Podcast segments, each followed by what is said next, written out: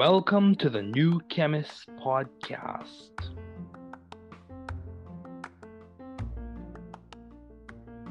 Bienvenidos al podcast del nuevo químico.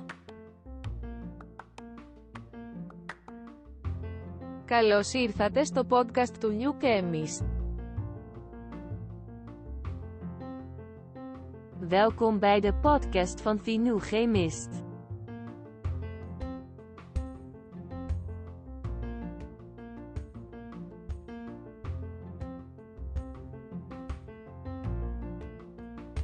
Bienvenue sur le podcast du nouveau chimiste.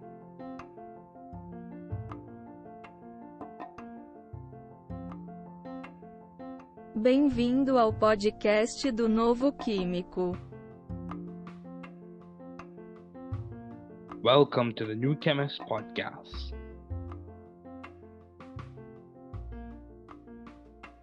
Work hard.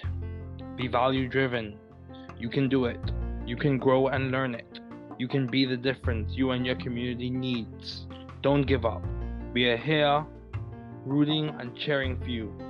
Don't give up.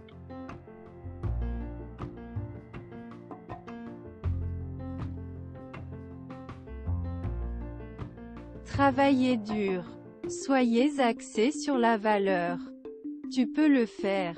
Vous pouvez grandir et l'apprendre. Vous pouvez être la différence dont vous et votre communauté avez besoin. N'abandonnez pas. Nous sommes ici pour vous encourager et vous encourager. N'abandonnez pas.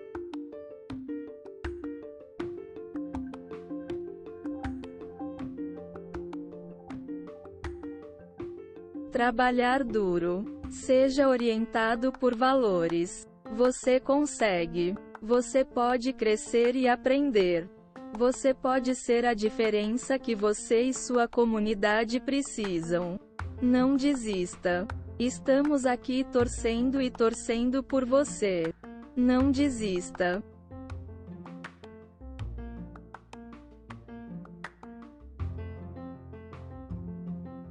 Δούλεψε σκληρά. Να οδηγείτε στην αξία. Μπορείς να το κάνεις. Μπορείτε να μεγαλώσετε και να το μάθετε. Μπορείτε να είστε η διαφορά που χρειάζεστε εσείς και η κοινότητά σας.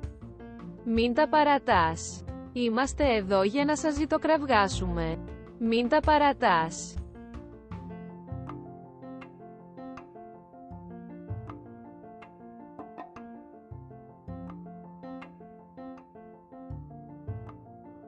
Trabaja duro. Sea impulsado por el valor. Puedes hacerlo.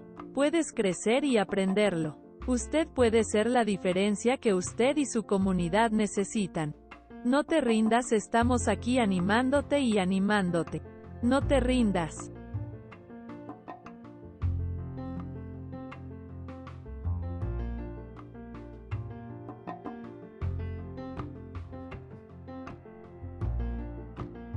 Werk hard. Wees waardegedreven. Je kunt het. Je kunt groeien en leren. U kunt het verschil zijn dat u en uw gemeenschap nodig hebben. Geef niet op. We zijn hier om voor je te roten en te juichen. Geef niet op.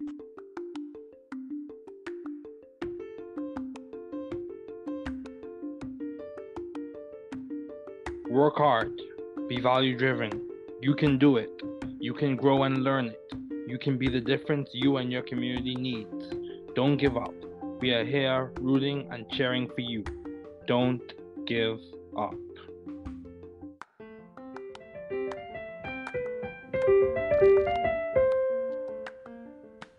Thanks for listening. We're glad you were able to tune into this podcast. Once again, this is The New Chemist, where we discuss chemistry, which simply put is the science of change, as well as the other sciences, careers, community, research, and COVID 19. Thanks again for listening. Note the views on this podcast represent those of my guests and I.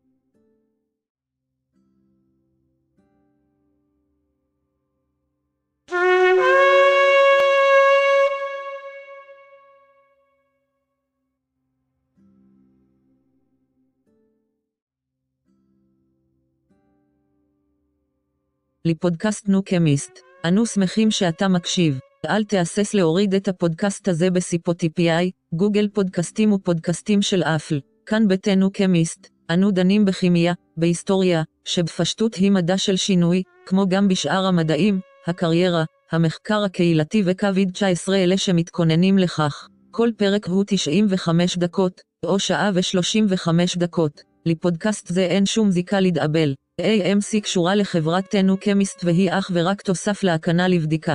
הצפיות של הפודקאסט הזה מייצגות את אלה של המארח.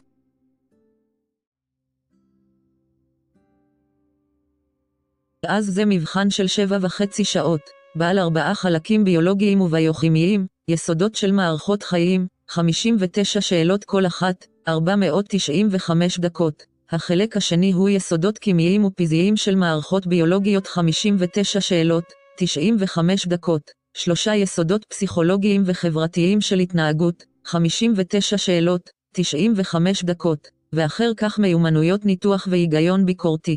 53 שאלות, 90 דקות. יש הרבה משאבים בחוץ מסרטוני הכנה דינמיים לבחינה סטנדרטית לבחינה כגון sketching. רואה את הקישור בתיאור הפודקאסט. אנחנו נעשה פרק מדי פעם ונפרסם משאבים. כמה מושגי יסוד לביומולקולות יש תכונות ייחודיות שקובעות כיצד הן תורמות. אלו הם מושגי יסוד לבחינה. לביומולקולות תכונות ייחודיות הקובעות כיצד הן תורמות למבנה ולתפקוד של תאים וכיצד הן משתתפות בתהליכים הנחוצים לשמירה על החיים. כעת, ארבע נקודות משנה לכך יהיו המבנה והתפקוד של חלבונים והעברת חומצות האמינו המרוכזות של מידע גנטי מהגן לחלבון, העברת מידע תורשתי מדור לדור והתהליכים המגבירים את המגוון הגנטי.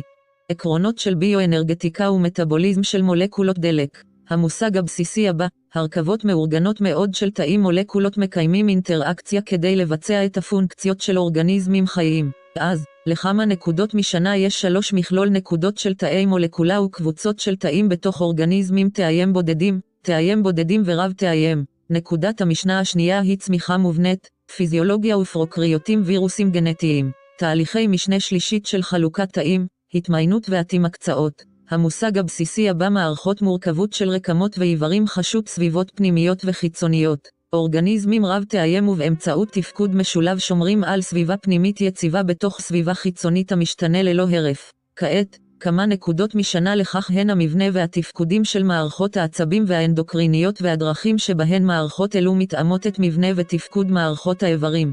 שנית, מבנה משנה ותפקודים משולבים של מערכות האיברים העיקריות. כעת, ממשיכים עם מושגי היסוד הללו אורגניזמים חיים מורכבים מעבירים חומרים, סביבת חיישנים הידועה גם כאותו תהליך עצבנות ומערכת העצבים ומגיבים לשינויים באמצעות תהליכים המובנים במונחים של עקרונות פיזיקליים. אז, חמש תת-נקודות כוחות תנועת מעבר פועלים, אנרגיה ומערכות חיים ב-70 משקל החשיבות של נוזלים למחזור תנועת גז אדם וחילופי גז אלקטרוכימיה ומעגלים חשמליים והיסודות כיצד אור וצליל מתקשרים עם אטומי החומר, ריקבון גרעיני מבנה אלקטרוני אטומי התנהגות כימית. הרעיון הבסיסי הבא העקרונות השולטים באינטראקציות ותגובות כימיות. אינטראקציות ותגובות כימיות מהוות בסיס להבנה רחבה יותר של הדינמיקה המולקולרית של מערכות חיות. כעת, חמש נקודות משנה אופי ייחודי של מים ופתרונותיהם אופי מולקולות ואינטראקציות בין מולקולריות שיטות הפרדה וטיהור מבנה, תפקוד ותגובתיות של מולקולות רלוונטיות ביולוגיות עקרונות של תרמודינמיקה קימית וקינטיקה מושגי יסוד אחרים ביולוגיים, פסיכולוגיים וחברתיים תרבותיים במקום, גורמים סוציו-תרבותיים, להשפיע על הדרכים שבהן אנשים תופסים, חושבים עליו ומגיבים אליו.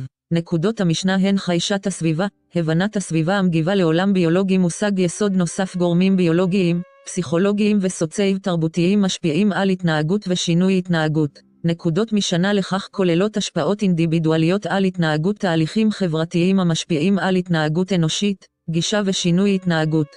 מושגי יסוד אחרים גורמים פסיכולוגיים, סוציו-תרבותיים וביולוגיים משפיעים על הדרך בה אנו חושבים על עצמנו ועל אחרים, כמו גם על האופן שבו אנו מתקשרים עם אחרים. שלוש נקודות משנה הן זהות עצמית, חשיבה חברתית ואינטראקציות חברתיות. מושגי יסוד נוספים הבדלים תרבותיים וחברתיים משפיעים על הרווחה. הבנת נקודות משנה הן הבנת המבנה החברתי, מאפיינים דמוגרפיים ותהליכים. מושג היסוד האחרון ריבוד חברתי וגישה למשאבים משפיעים על הרווחה ונקודת המשנה היא אי שוויון חברתי. אז המטרה של הפודקאסט הזה היא בעצם סדרת הפודקאסט הזו היא בעצם ללכת לצד אנשים שמתכוננים ל-MDM ללכת לצידם כדי לעודד, לעורר, להניע וגם להסביר כמה מושגים בפורמט אחר, אופנה שונה בחינם. אז איך אסביר את זה לחבר לכיתה כסטודנט לתואר שני בביולוגיה קימית? מהי הדוגמה האמיתית של המושג הזה וכיצד הוא רלוונטי לך או למישהו אחר? האם זה שונה ממה שהבנתי קודם? ואם כן, מדוע? ואיזה מידע נוסף אני יכול לחפש כדי לשפר את ההבנה שלי בנושא זה? אלו הן חלק מהשאלות שעליהן אנו רוצים לענות באופן מרומז בזמן שאנו דנים בתוכן היום. אז היום נדבר על אחד ממושגי היסוד הראשונים והמתודולוגיה שאנחנו הולכים לעבור היא שנעשה וריאציה של SQR עם זאת גישת למידה שבה אתה סוקר, שואל, קורא, סוקור ומדקלם. אנחנו הולכים לעשות קצת אחרת, אנחנו הולכים לסקר, לנסח מחדש, להסביר, לתרגם, לקשר דוגמאות ולעבור גם על כמה דברים אחרים. אז הרעיון הבסיסי הראשון בו נעסוק היום למושג היסוד הראשון לבאו מולקולות יש תכונות ייחודיות שקובעות כיצד הן תורמות למבנה ולתפקוד של תאים וכיצד הן משתתפות בתהליכים הנחוצים לשמירה על החיים. לכן, למילות מפתח לחשוב על ביומולקולות יש תכונות ייחודיות שקובעות כיצד הן תורמות למבנה ולתפקוד התאים וכיצד הן משתתפות בתהליכים הדרושים לשמירה על החיים. אז ביומולקולות, אנחנו חושבים על ביופולימרים כמו פחמימות, שומנים, חלבונים, חומצות גרעין, המאפיינים הייחודיים, בין אם זה הייחודיות האנומריים של בעלי חיים של פחמימות, לכרעליות של חומצות אמינו לסגוליות של חומצות גרעין, לתועלת של שומנים. והם קובעים כיצד צורה עוקבת אחר תפקוד, ביומולקולות טבע דטרמיניסטיות, וכיצד הן תורמות למבנה ולתפקוד של תאם. נוכל לדבר הרבה על כך ועל האופן שבו הם משתתפים בתהליכים הדרושים לשמירה על החיים, ודוגמה לכך היא הנשימה. אז בואו נדבר על נקודת התא, המבנה והתפקוד של חלבונים תחת חומצות אמינו המרכיבות אותם. אז מהן חומצות אמינו, חומצות אמינו הן בעצם היחידות הבסיסיות המרכיבות חלבונים. הם מורכבים מקבוצת אמינו, קבוצת קרבוקסיל וקבוצה משתנה, מגליצין לגליצין עם המימן שלו, לטריפטופן עם הפונקציונליות המורכבת שלו בתוך הבית, לליזין עם הפונקציונליות של בוטילמוניום. חומצות אמינו הן ייחודיות ומאוד ספציפיות. אז לחומצות אמינו, יש להן תצורה מוחלטת במיקום אלפי. חומצות אמינו הן בעצם יוניסרידה. ב-pH 7.4 בסיסי אנושי, הם קיימים עם יונים או יונים דו הסיווגים נעים בין קוטבי לא קוטבי לבסיסי ציטי. חלק מהתגובות המערבות חומצות אמינו הן קישור הגופרית שבו נוצר הקשר הדיסולפידי בין שני שיירי ציסטאין, שתי קבוצות ציסטאין או מולקולות קישורי פפטידים עם חלבוני פוליפפטיד ולאחר מכן ההידרוליזה. אז בואו נחזור על זה. אז עשינו סקר על זה. עכשיו בואו ננסח זאת מחדש. הצורה הגנרית של חומצת אמינו מורכבת מקבוצת אלפי אמינו, פחמן פטראדרלי, קבוצה משתנה וקבוצת אלפי קרבוקסיל. חומצות אמינו הן אבני הבניין לחלבונים. אתם אבני הבניין של חלבונים. אז בואו נסביר תצורות מוחלטות שנקבעות על ידי הארגון המרחבי של תחליפים סביב פחמן האלפי הקירי. כמו כן, תצורות RNS מבדילות בין שני אומרים שהם תמונות מראה אחד של השני, רק טוס ומרושע תלוי איך זה קשור לאופן שבו התחליפים מסודרים. אנו מייחסים את הסימונים האלה על סמך מינוח חנן גולד לפני יומן, אבל הדבר העיקרי שיש לזכור הוא חומצות אמינו ספציפיות ליסטריאב. כל חומצות האמינו נמצאות באופן טבעי בחלבונים, כאשר חומצות האמינו נמצאות באופן טבעי בחלבונים הן בתצורת L-אז-אני אמינו וסוכר דיאז סוכרים שנמצאים באופן טבעי בגוף נוטים להיות דיאז בעצם, אם אנחנו מפרקים אות. אם נתרגם אותו לשלב התרגום של התהליך הזה חומצות אמינו הן יחידות הבסיס של חלבונים. יש להם ארבעה מרכיבים, פחמן אלפה, קבוצת אמינו, קבוצת קרבוקסיל ו-R, קבוצה משתנה. בוא נחשוב על פרולין. יש לנו מעטפת חומצות אמינו בשביל זה, פרולין. אם תנסה אפילו לומר פי, עמוד השדרה שונה הפעם. אתה רואה שיש במקום וב-NH, שני מתאילן חיובי, המטילן. ורגע לפני שאנחנו סוגרים את הטבעת של עמוד השדרה של הפפטיד, יש מתאילן. ואז יש לך את ואז פרולן, אם אתה מסתכל על זה, אם אתה מכוון אותו בצורה כזו, אתה יכול לראות את הפי או את שלושת שיירי המטילן שיוצרים את החלק החיצוני של הפי במקלע קשר, ייצוג קו קשר כמובן. ואז אם אתה חושב על זה, יש מאיה סירפ ביוטיוב, קמה למעשה, והמטאפורה דומה. אתה יכול לחשוב על זה. תצורה מוחלטת היא כמו המבנה המושלם של בית. זה נותן לך את התמונה המלאה, יישום של חומצת אמינו בתצורה המוחלטת. ניתן להשתמש בספקטרוסקופיה של דיקרוזה מעגלי כדי לקבוע תצורה מוחלטת. אז בואו נחשוב על חומצות אמינו ויונים דו-קוטביים בסביבות מימיות תנאים פיזיולוגיים, כמובן, קבוצות האמינו והקרבוקסיל יהיו מיוננות. משם אנחנו מקבלים את זה דרך הטבע העיוני. אז אם נסביר עוד קצת בתנאים חומציים או ב- pH נמוך, קבוצת האמינו תהיה פרוטונית וקבוצת הקרבוקסיל תישאר זהה. בתנאים ניטרליים או pH ניטרלי, 7.4 הוא מה שאנחנו מתכוונים אליו. חומצת האמינו תתקיים בצורתה הרציונלית, כאשר קבוצת האמינו תהיה פרוטונית וקבוצת הקרבוקסיל תהיה דה-פרוטונית. בתנאים בסיסיים או pH גבוה, קבוצת האמינו נשארת זהה, קבוצת הקרבוקסיל מנותקת פרוטונים. בואו נתרגם את זה לשפה רגילה. בתנאי גוף טבעיים נורמליים, שני חלקי חומצות האמינו הנפוצות, קבוצות הקרבוקסיל והאמינו, יהיו פרוטונים ועוד פרוטונים, בהתאם לתנאים. ההיבט הדיפולרי נכנס לפעולה כאשר חומצת האמינו קיימת ב-pH ניטרלי, ואז זה נקרא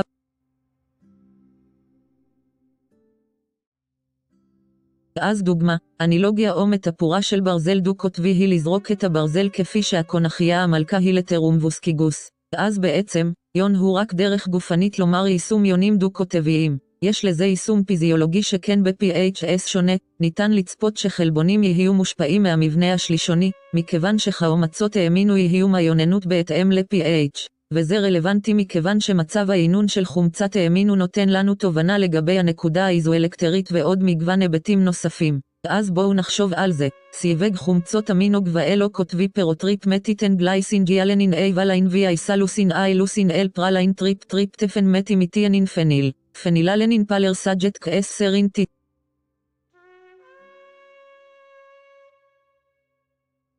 גלוטמין ואספרגין. כמובן, בייצוג האוויר היחיד, הספרגין מיוצג N טירוזין. בקיצור זה, ציינו כף T, אבל זה בעצם מיוצג כף Y מכיוון שזהו קיצור של אות אחת. ואז ציסטאן הוא C וזה CN. זה ייצוג של אות אחת. אז חומצה אספירית, אנחנו אומרים שהשחרור הוא AG עבור חומצה אספירית, חומצה גלוטמית. עם זאת, עבור חומצה אספירית, ייצוג האות האחת הוא D עבור חומצה גלוטמית, ייצוג האות האחת הוא E. או דרך טובה יותר לנסח את זה היא הספרטט הודי גלוטמט הוא אי עבור שאריות בסיסיות הל, היסטין, ארג'ינין ליזין הליסטן. זה הייצוג הוא H ארג'ינין. עם זאת, זה שהייצוג הוא R ועבור ליזין, זה שהייצוג הוא K אז רשימת חומצות אמינו חיוניות, טלוויזיה, שפתיים, טרימט, אז, ליזין טריאנין וליין, אייסלוסין, לוסין, פניללנין, טריפטפן מיטיאנין. אז בואו רק נזכור את הדברים האלה, בואו נחשוב על עוד כמה סיווגי חומצות אמינו.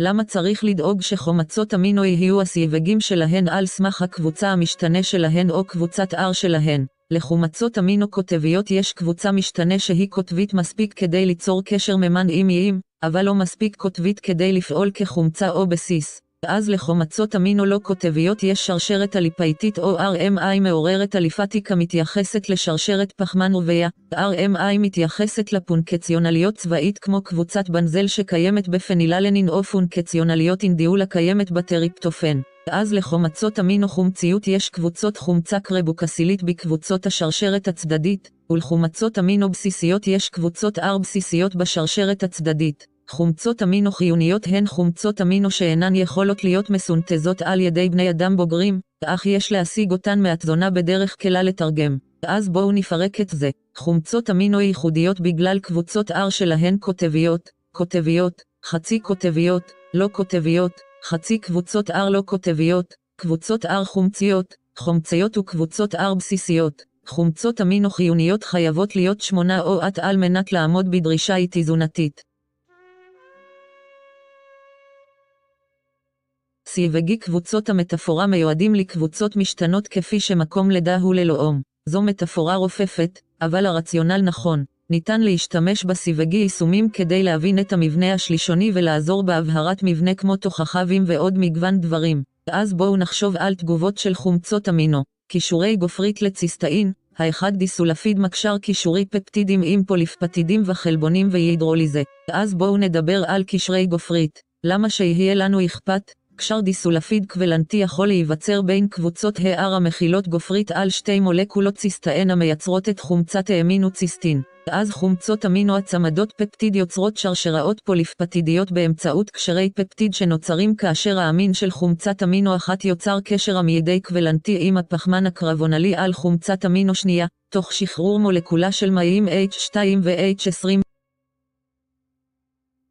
דוגמה לסינתזת התייבשות, שההפך ממנה כרוך בהידרוליזה בגלל יצירת מים כתוצאה מההצמדה. אז ההידרוליזה היא ההפך מסינתזת התייבשות כי אתה שובר קשר פפטיד וזה כרוך בתוספת מים בניגוד לעשרה של מים, וזה כרוך בעצם אם מפרקים אותו עוד יותר, הוספה של מימן לקבוצת חומצות אמינו אחת וההידרוקסי לחומצת האמינו פחמן קרבוניל שמסווג אותו כהידרוליזה. אז בואו נפרק את זה למונחים פשוטים. קשרים דיסולפידים יכולים להיווצר בין חומצות אמינו עם גופרית המכילה קבוצות R אז זה בדרך כלל מתייחס להתרחשות עם ציסטאין, שיש לו קשרי פפטיד של מרקאפ או קבוצת סולפיד. אמין חומצת אמינו אחת יוצר עמיד קוולנטי את הקשר עם פחמן הקרבוני להידרוליזה של חומצת אמינו שנייה, שבירה של הקשר הפפטיד באמצעות מים. אז דוגמאות כוללות קשרי דיסולפיד וקשרי פפטיד ציסטין בשרשרת הפוליפפטיד. הידרוליזה וקשר פפטיד תגובות ההידרוליזה עם פרוטזות מטטורסימילין, כל תגובות חומצות האמינו הן כמו אימלט בין בלוקים או דינמיט להריסה, אם כי בעצם האמירה הזו, תגובות חומצות אמינו מהוות בסיס לתכנית המיקרוסקופית הגדולה יותר שאנו רואים באורגניזמים ביולוגיים. אנזימי יישום הם יישום ביולוגי לתגובות חומצות אמינו. בואו נדבר עוד קצת. אנו נמצאים באותה נקודת משנה של תפיסה בסיסית מבנה ותפקודים של חלבונים וחומצות אמינו המרכיבות אותם. אז, מבנה חלבון. למבנה, יש לך מבנה ראשוני של חלבונים הכולל את הרצף הליניארי של חומצות המין. מבנה משני, הכולל סלילי אלפי וגיליונות בתה.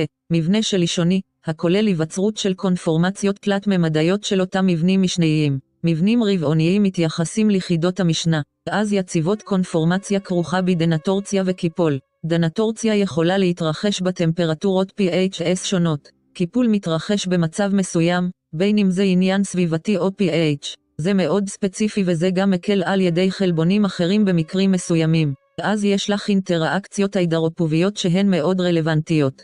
אינטראקציות הידרופוביות מבוססות על הרעיון שדברים מעדיפים מערכות נוטות למצבים גבוהים או לערכים גבוהים יותר של אינטראקציות הידרופוביות בנטרופיה. לדוגמה, טיפות שמן במים שמתחברות יחד בגלל כוחות בין מולקולריים שהם למשל, טיפות שמן וטיפות שמן מי מתחברות יחד או מתקבצות זו לזו כי אתה ממזערת האינטראקציות או את סדר המערכת. כדי להגדיל את הסדר הזה של המערכת שחופף לעקרונות התרמודינמיים במערכות האלה, נוטים לשקור אנטרופיה, אנטרופיה של שכבת הישועה. כמובן, קשור לזה, אז בואו נדבר יותר על מבנה החלבון. למבנה החלבון מספר אלמנטים מבנה ראשוני, מבנה משני, מבנה שלישוני ומבנה כלילי. כפי שנאמר קודם, זהו רצף ליניארי של חומצות המין. מבנה ראשוני שמתחיל בקצה N ומסתיים בקצה C אז N טרמינס מתייחס לפונקציונליות האמינו של קבוצת האמינו, קבוצת NH3 ומסתיים בקצה C או בקבוצת הקרבוקסיל. מבנה משני מאופיין במבנים המקומיים הנוצרים על ידי רצף הפוליפפטיד. חיבור H אחראי במידה רבה למרכיבי המבנה המשני שהם סלילי אלפי וגליונות בתה. אז פרולין יכול לגרום לקיפולים ולסלילי אלפי. זה מה שהוא שצריך לזכור. גיליונות בתא, גדילי בתא שאנו מתכוונים אליהם, הם יכולים להיות מקבילים אנטי-מקבילים. מבנה שלישוני.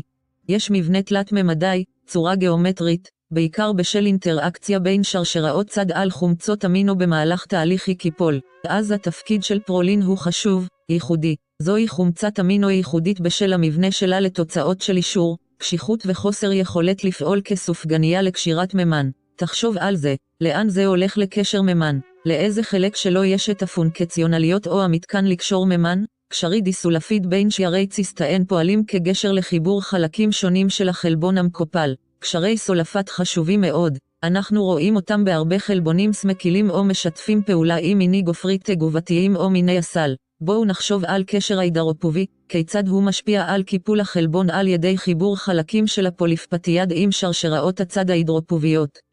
הקואורדינלי משקף את הרכב החלבון הסופי של ריבוי פוליפפטידים. יחידות משנה מקופלות אלו יכולות להיות זהות או לא זהות. אז בואו נפרק את זה. רצף ליניארי הוא ראשוני, גיליונות האלפאבית הוא משני, מבנה תלת מימד הוא שלישוני. הסידור של תת-יחידות חלבון או תחומים הוא רבעוני, אז בואו נדבר על זה. יציבות קונפורמטיבית בואו נדבר על זה. חלבון מקבל את האישור הייחודי שלו מרצף חומצות האמינו המרכיבות את המבנה הראשוני של תהליך הקיפול שעובר יציבות יכול להיות מתואר על ידי האנרגיה החופשית של ג'יבס בין מצבים שונים של קונפורמציה נפרשת לעומת קשר מימן מקופל והאפקט ההידרופובי, שלשניהם תפקידים משמעותיים ביציבות הקונפורמציה של חלבון. יציבות האישור תלויה ב-pH, במילך, כך, בגורמים עיוניים ובנוכחות של צ'פרון סנאי אפור. אתה מכיר את יציבות האישור שמתגלה, בוא נדבר על זה. כדי להיות פעיל ביולוגית, חלבון מאמץ ושומר על אישור ספציפי בתנאים פיזיולוגיים. אלפא 2, בטא 2. אנו חושבים על המוגלובין מאוד ספציפי באישורו. קיפול חלבון מתחיל לעיתים קרובות בזמן שרצף הפוליפפטיד עדיין מתורגם וניתן להיעזר בו ברונים חדים. אז ברגע שזה יוצא את האתר הזה בריבוזום הזה, אנחנו יודעים מה קורה. קיפול שגוי יכול להיגרם עקב הבעיות אם מקיפול אחד בסיוע הרס או תנאים לא הולמים כגון טמפרטורה, pH, ריכוז מלח או ממס. שינוי בתנאים יכול גם לגרום לדנטורציה ולאובדן אחת מרמות המבנה כשהחלבון מתפרק. אז בואו נדבר על אינטראקציות ההידרופוביות.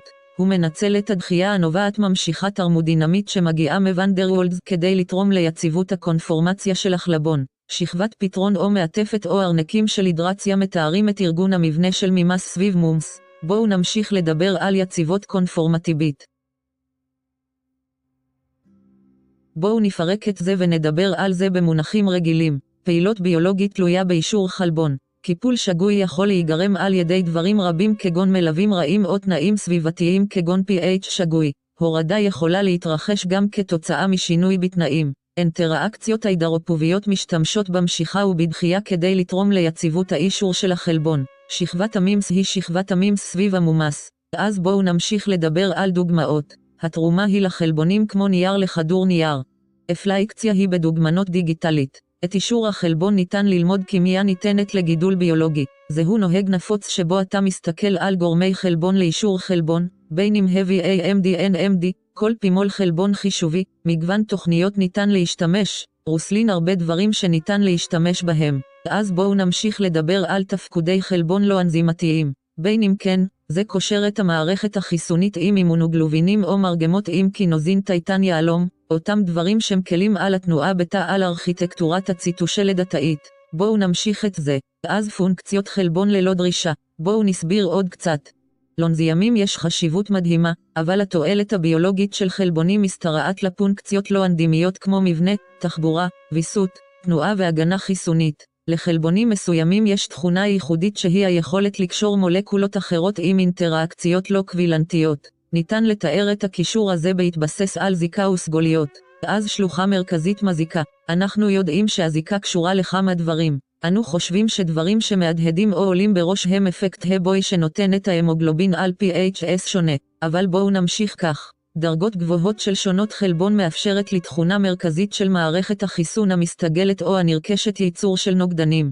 חלבון אמוניה יכול לבצע עבודה מכנית על ידי צימוד אנרגיה אקזגונית המשחררת הידרוליזה של ATP לשינוי הקונפורמטיבי המאפשר אינטראקציות עם מצע המטרה של החלבון. אז בואו נפרק את זה. לא כל החלבונים הם אנזימים. הם חלבונים שעושים דברים אחרים מלבד לזרז תגובות כימיות. לחלק מהחלבונים יש את היכולת הייחודית להיקשרו. אז כשאנחנו חושבים על זה, חשבו מה השורש או השורש הלטיני של ביינד לגר טו לגלגנד. בכל מקרה, דרגות גבוהות של שונות חלבון מאפשרות ייצור של נוגדנים. מונופרוטאן מבצע את עבודתו על ידי צימוד אנרגיה של הידרוליזה אקזגונית של ATP לשינוי קונפורמציה. בואו נדבר על דוגמה של חלבון אימונוגלובין זה משמש כנוגדן חלבונים דינמיים מתפורן אנזמיה פרוטינס הם החלבונים הם קבועים R לאלפבית. פשוט לא מדברים עליהם או פשוט לא נחשבים להם בכבדות בחוגים מסוימים. אז יישומים פתולוגיות מחלות שונות קשורות לחסרים בחלבונים לא אנדמיים כמו מחלת תאי חרמש, מחלות חרמשיות, מחלות הקבוצה ויש לנו מגוון בהתאם למה שמתרחש. זוהי המוגלובנופתיה המתייחסת לעליה מבוסס על מולקולת המוגלובין לא תקינה. אז זה סוג של מחלת תאי חרמש של המוגלובנופתי. בואו נמשיך את זה. מבנה האנזים ותפקודם תפקידם של אנזימים בזרז תגובות ביולוגיות סיווג האנזים לפי סוג תגובה או מעט להגיע לזה מאוחר יותר. הפחתה של הספציפיות של מצע אנרגיית ההפעלה הספציפיות של האנזים אוקטוציטים המושרה במודל פיט המנגנון של קטליזה קופאקטור ויטמינים מסיסים קו אנזים השפעות של תנאים מקומיים של פעילות האנזים בו נעבור סקירה מהירה, סקר מהיר. תפקוד אנזימים וזירוז תגובות ביולוגיות. אנחנו יודעים שדבר אחד עולה בראש העיכול. העיכול כרוך בריבוי, שפע של אנזימים. בין אם זה אמלטז, אם זה על היפאז או אמלטאז שבו אנו מפרקים את העמילן שלנו למלא טבז, אם זה ליפאז שמפרק שומן טיפות חומצת שומן טריפסין טריפסן מפרק חלבונים בפוליפפטידים, בין אם זה HCl, רנין, פפסין, כולם אנזימים שונים. סיווג האנזים לפי סוג תגובה אזית מעט אם יש לך אקסיד או רידקטייסיס היידרלייסיס יש לנו מקרי העברה, יש לנו מגוון דברים. אז הפחתת אנזימים אנרגיית הפעלה מקלה על הפחתת העיפה כך שתגובות יכולות להתרחש ביתר יעילות. הזרז הביולוגי מספק נתיב חלופי להתרחשות תגובות. אז מצא סגוליות אנזים אנזים הוא מאוד ספציפי אם חושבים על זה. מצאים רבים המגיבים עם אנזימים הם סטריאוספציפיים. חייבת להיות מידה גבוהה של ספציפיות לקולטן או לדברים שמקבלים משהו שהוא ספציפי גם כן. זה עולה בקנה אחד עם האסכולה הראשונית שבה היה לנו את מודל המנעול והמפתח שבו היה לנו מפתח ספציפי למנעול ספציפי, מצע ספציפי לנזים ספציפי ואז היה לנו מודל ההתאמה המוסרה שעולה בקנה אחד עם הרווח או האסכולה הכללית. עכשיו יש לנו מצעים שמשתפים פעולה או שעובדים יחד או שנקשרים לאנזימים שמתאימים למצא. אז זה מאפשר הבנה דינמית יותר של קטליזה של אנזים. מנגנון של קטליזה יש לנו קו פקטורים, בין אם זה אנזימים או במקרים מסוימים עם ארגונאות.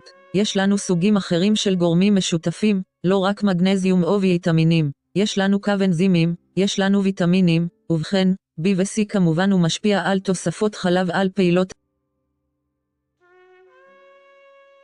אז בואו נדבר על מבנה ותפקוד האנזים, בואו נפרק את הפונקציות של למעשה, לפני שנגיע לזה, בואו נמשיך לדבר על מבנה ותפקוד האנזים. סיווג האנזים לפי סוג תגובה יש לנו האתליל כך סרדוקטזים חמצוניים מזרזים את העברת האלקטרונים ממולקולה אחת, הרד וכניתן תורם האלקטרונים לאחר.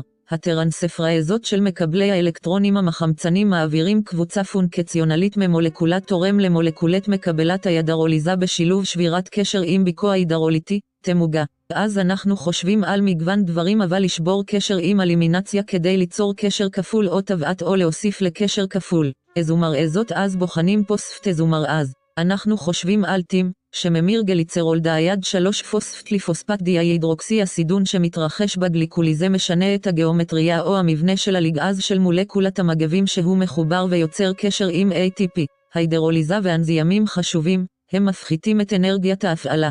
זה קורה לעיצוב של מצב המעבר אשר מפחית את אנרגיית ההפעלה ומגביר את קצב התגובה. אז יש תוצאה תרמודינמית והתוצאה הקינטית של הזרזים הביולוגיים האלה. הסובסטרטים והאנזימי הספציפיות של האנזים הם מאוד ספציפיים לתגובה מסוימת שיש לך מודל האתר הפעיל, הנקרא גם מפתח הנעילה מתאר את המיקום של האנזים שבו הוא מקיים אינטראקציה עם המצע. מודל ההתאמה המושרה מתאר כיצד האינטראקציה של אנזים והמצע שלו תלויה לעיתים קרובות בהשפעות שיש למצוא את האנזים וכן בהשפעות שיש לנזים על הסובסטרט. אז יש את שיתוף הפעולה הז, יש תיאום, יש את המשחק הזה של גורמים. זה לא כל כך ליניארי או פעיל או מפתח נעילה אם הייתי משתמש בביטוי. זה לא נעול ומפתח כפי שמתואר בדרך כלל. ואז מנגנון של קירוב קטליזה פשוט מפגיש תגובות בסמיכות ובכיוון נכון. ואז אנחנו חושבים על הפי ZE שהוא עלה למינוס EA על RT. זה דבר אחד שצריך לזכור שמסגרות קיינטיות חושבות על זה, אבל יש לנו קבוצה תגובתית של קטליזה קבלנטית על האנזימים בקשר קבילנטי זמני לבסיס החומצה המצע. קטליזה הקבוצה התגובתית על האנזים פועלת כתורם פרוטון מקבל יון מתכת זרז מסייע באינטראקציה אונוקופית אלקטרופילית לקשירת מצע, הגדלת אנרגיית הקישור. קו פקטורים מסייעים לאנזים בפעילות הקטליטית שלו, אז גורמים משותפים או גורמי מטבע אם אתה רוצה לזכור שגורמי חולינן אורגניים. אז קונזים מולקולות אורגניות קטנות המסייעות לאנזים בפעילות קטליטית. ויטמינים מסיסים בר ויטמינים B ו-C בעלי פקטור עד ו-K ההשפעות של פעילות אנזים מותנית שינויים בסביבה משפיעים על אנזימים. לדוגמה, שינויים בטמפרטורה וב-pH משפיעים על תגובות האנזים. הם מכוונים היטב לסביבה, כך שתוכל לזכור זאת. אז בואו נפרק את זה. פונקציות של אנזימים בזירוז תגובות ביולוגיות אנזים הוא זרז ביולוגי מייצב מצב מעבר מוריד את אנרגיית ההפעלה, מה שמאפשר לתגובה להתקדם מהר יותר וביעילות קטליטית יותר ולאחר מכן סיווג לפי סוג תגובה. יש לך רדוקטאז חמצוני מזורז חמצון והפחתה העברת הדרוליזה קבוצתית יותר פונקציונלית בשילוב שבירה של קשר עם מחשוף הידרולית תמוגה שבירת קשר עם איזומרעזות חיסול משנות את הגיאומטריה של המבנה. ליגעזות בשילוב היוצרים קשר עם הידרוליזה של ATP הפחתת אנרגיית ההפעלה מתרחשת באמצעות ייצוב מצב המעבר, מה שמפחית את אנרגיית ההפעלה ומגביר את קצב התגובה. מצב האנזימי סגוליות אנזים הם מאוד ספציפיים לתגובה מסוימת. מודל האתר הפעיל, ההתאמה המושרה על ידי מנעול ומפתח מתאר את האינטראקציה של אנזים והמצע שלו וכיצד הוא מסתמך על ההשפעות של המצע. מנגנון של קירוב קטליזה מפגיש את המגיבים. קבוצה תגובתית על האנזים קשורה באופן קוולנטי באופן זמני לקטליזה קוולנטית של המצע. יש לך גם קטליזה מבוססת חומצה, שבה היא פועלת כתורם פרוטונים מקבל יון מתכת קטליזה מסייעת לאינטראקציות אלקטרופיליות או נוקלאופיליות או נקשרת למצע הגדלת אנרגיית הקישור. קו פקטורים של יונים נהגניים המסייעים לאנזים בפעילות קטליטית. מולקולות קו אנזימים המסייעות בפעילות קטליטית. אז יש לנו את הדברים האלה לזכור. אז בואו נחשוב על דוגמה. קיימוטריפסין. זה פועל כאנזים הפרעות עיכול, אז מטפורה שאנחנו יכולים לחשוב עליה. פונקציונליות האנזים היא כמו ספר פתוח. ככל שאתה קורא או לומדים אותו יותר, אתה לומד עליו יותר. ממבנה לרכיבים ועד לקופקטורים ואנזימים.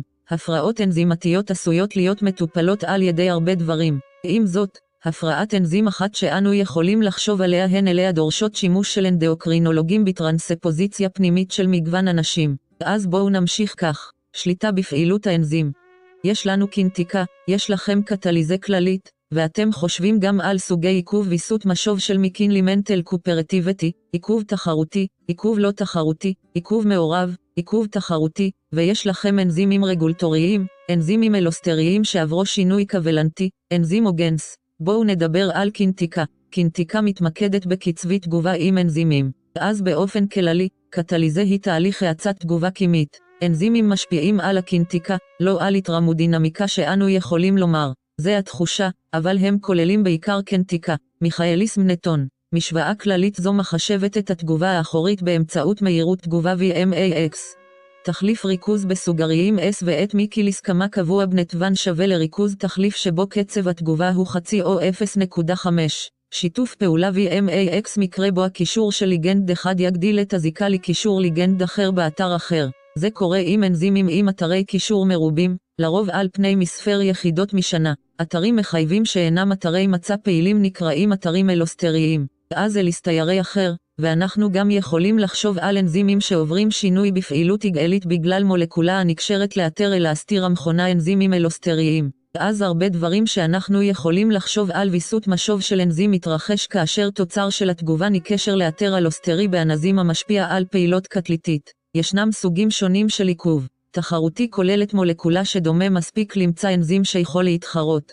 זו המילה העיקרית למרחב התופס את האתר הפעיל. עיכוב לא תחרותי מולקולה נקשרת לאלסטר כי על האנזים וגורמת לשינוי קונפורמטיבי שמפחית את הפעילות הקטליטית באתר הפעיל ללא קשר עם המצע כבר קשור. ואז בלי קשר לשאלה אם המצע כבר קשור, המולקולה יכולה להיקשר לאתר אלסטריק-סטריק, ולגרום לשינוי קונפורמטיבי וזה יקטין את הפעילות הקליקית. אז יש לך גם עיכוב מעורב שבו מולקולה נקשרת לאתר אלוסטרי באנזים וגורמת לשינוי קונפורמטיבי שמפחית את הפעילות הקטליטית באתר הפעיל. לא תחרותי כולל מולקולה שנקשרת רק לקומפלקס של מצע אנזים, מה שהופך אותו לבלתי פעיל מבחינה קליקלית. אז יש לך אנזימים מבסטים לאורך מסלול שמכוון ספציפית לוויסות המסלול. אנזימים רגולטוריים. אנחנו יכולים לחשוב על אלה שמרפאים את הצעדים המחויבים של PFK של מגוון אז אנזימי אלסטר אשר אנזימים בפעילות קטליטית מקטלגים פעילות של אנזים אלסטר מווסתת על ידי מולקולה יעילה הנקשרת באתר אלוסטרי. אנחנו חושבים על מולקולה רגולטורית. אנזימים שעברו שינוי יכולים להפעיל או לבטל אנזים באמצעות הוספה או הסרה של חומר משנה באמצעות אנזימים של קשר קבילנטי בלתי הפיך טיימוג'נס פרו. אז טריפטון צורה מקדימה לא פעילה של אנזים שתעבור המרה בלתי הפיכה לצורה הפעילה הסופית של אנזים. עיכול חירום הסביבה נוטה לבעוט אותם לסערה. בואו נמשיך את זה, בואו נפרק את זה קצת. עיכוב תחרותי, יש לך דמיון לא תחרותי. זה הכריכה שאנחנו רוצים לזכור. תחרותי, אתה רוצה לחשוב על האנזים המצע המורכב של האנזים לבית כפי שהאנזים האלוסטרי מיועד לאחסן את האתרים האלוסטריים לחלון. העיקרון כפי שהודגש הוא הרעיון שהאתר האלוסטרי הוא אתר שונה מאתר הקישור שהוקם. אז יישום של זה הם מאפננים אלוסטריים ואתה יכול להסתכל עליהם אז אתה רוצה לדבר גם על כמה מאמרי כתב עת. אתה יכול להסתכל על הנייר הזה. נקס מדקם לטרס 2015, פברואר 12, מאפננים אלוסטריים מושג מתעורר בגילוי תרופות. בואו נדבר על המשנה השנייה, העברת מידע גנטי מהגן לחלבון. בואו נמשיך את זה. אחד הדברים שלמדתי מקריאה על המבחן הזה הוא שהוא דורש הרבה סיבולת. אז אנחנו הולכים על השעה וחצי, 95 הדקות, הזמן של קטע או קטעים מדעיים. אומבי, העברת מידע גנטי מהגן לחלבון. אז יש לנו מבנה ותפקוד של חומצת גרעין. זהו מושג ביולוגיה ובביוכימיה. התיאור כולל נוקלאוטידים ונוקלאוצידים. אז ההבדל בין נוקלאוטיד לנוקלאוציד הוא הפוספט. לנוקלאוטידים יש את הפוספט, יש להם את מרחב החנקן, הסוכר והפוספט. לנוקלאוצידים יש רק את החלל החנקן ואת ריבוז הסוכר או האוקסיריבוז. אז יש לך חתך פירמידינים ופורינים פירמידינים פי שבו יש לנו פירמידינים, שיכולים להיות או שזה מונח הגג של ציטדין, אורציל וטעמין. יש לנו את שאריות הפורין שהם האדנין והגואנוזין. מוטציות מעבר מהרבות קבוצות בתוך אותן מטריות. טרנסורסיה כרוכה במוטציות או שינויים מחוץ למטריות הללו. אז מה שאני מתכוון בזה הוא מעברים כרוכים באזרח יורסל או אזרח טיימין או יורסל אטימין, טרנסורסיה של הסיידין לפורין לאפירין או פורין לפירמידין. תחשוב על זה, המונח הכי מסובך או המונח הכי שונה במקום מעבר. אז חומצת גרעין דיוקסיריבאלית, צליל כפול. יש לך טופס A שלך, טופס B שלך, טופס Z שלך. יש לך את מבני ה-DNA של מודל וטסון קריק, יש לך מודלים אחרים, אבל המודל של וטסון קריק הוא זה שאנחנו רוצים להתמקד בו. יש לך את הספציפיות של זיווג הבסיס שלך עם מבנה חומצת גרעין. האדניאן שלך נקשר עם טימין. הגוואנסין שלך נקשר עם ציסטין, דנין, תיאמין. יש לך שני קשרי מימן, קונזין וציטדין. יש לך שלושה קשרי מימן. DNA חשוב מאוד. יש לו פונקציונליות בהעברת מידע גנטי, וזה גם חשוב כפי שאנו רואים כאשר ה-DNA עובר דנטורציה, חישול מחדש והכלאה, אז חומצת גרעין היא אורגנית, חומצות הן מקרומולקולות אורגניות המורכבות ממגוון מצומצם של מונומרים נוקלאוטידים המקושרים יחד לפולימר נוקלאוטידים נוקלאוטידים, היחידה המונומרית חומצת גרעין היא נוקלאוטיד, אשר בתורו מורכב משלושה חלקים, טבעת סוכר, גבורה, קבוצת בסיס ופוספט. מבנה נוקלאוציד דומה עם טבעת סוכר ובסיס הירואי, אך חסר קבוצת פוספטים. בואו נחשוב על עמוד השדרה של הסוכר פוספט במבנה של נוקלאוטיד. תת יחידת הסוכר ממוקמת כמרכז המקושר מצד אחד לקבוצת הפוספטים ומצד שני לבסיס. הסדר זה מתאים לבניית הפולימר. תחשוב על זה של חומצת גרעין על ידי יצירת קשרי דיאסטר זרחן המחברים את הסוכר, נוקלאוטיד אחד לקבוצת הפוספטים של הנוקלאוטיד הבא. אז אנחנו עוברים מחמשת ראשונים לשלושה ראשונים. על זה אנחנו חושבים. וגם פירמידין שאריות פירין, טבעת פירמידין בודדת, טבעת פרדין אורגנית של אירסיקלס ודגם וטסון קרק. בואו נדבר על מבנה ה-DNA. מודל ה-DNA של וטסון קריק הבהיר קומפוזיציה כפולה עם שני גדילים כסליל כפול. דרך טובה יותר לנסח זאת היא דגם פרנקלין וטסון קרק. כשאנחנו מדברים גם על העבודה של רוטה ופרנקלין, עד כמה העבודה הייתה משמעותית בתוכנית הדברים, בכל מקרה, כל גדיל פועל אנטי מקביל, הנוקלאוטידים שלו מכוונים בכיוון ההפוך של בן זוגו חמש, שלושה ראשים. שלושה ראשים וחמישה ראשוניים כאשר עמוד השדרה של הסוכר פוספט עובר לאורך החיצוני ובסיסים מוקרנים אל מרכז הסליל, שם הם מחזיקים את היווצרות על ידי קשר מימן לבסיסים המוקרנים פנימה מהגדיל השני. קשר מימן בין בסיסים על כל גדיל ומולקולה כפולה של דנה נבנה בספציפיות בין זוגות בסיסים מסוימים כאשר כל זוג מורכב מפרין וקבוע יש אחד כל אחד.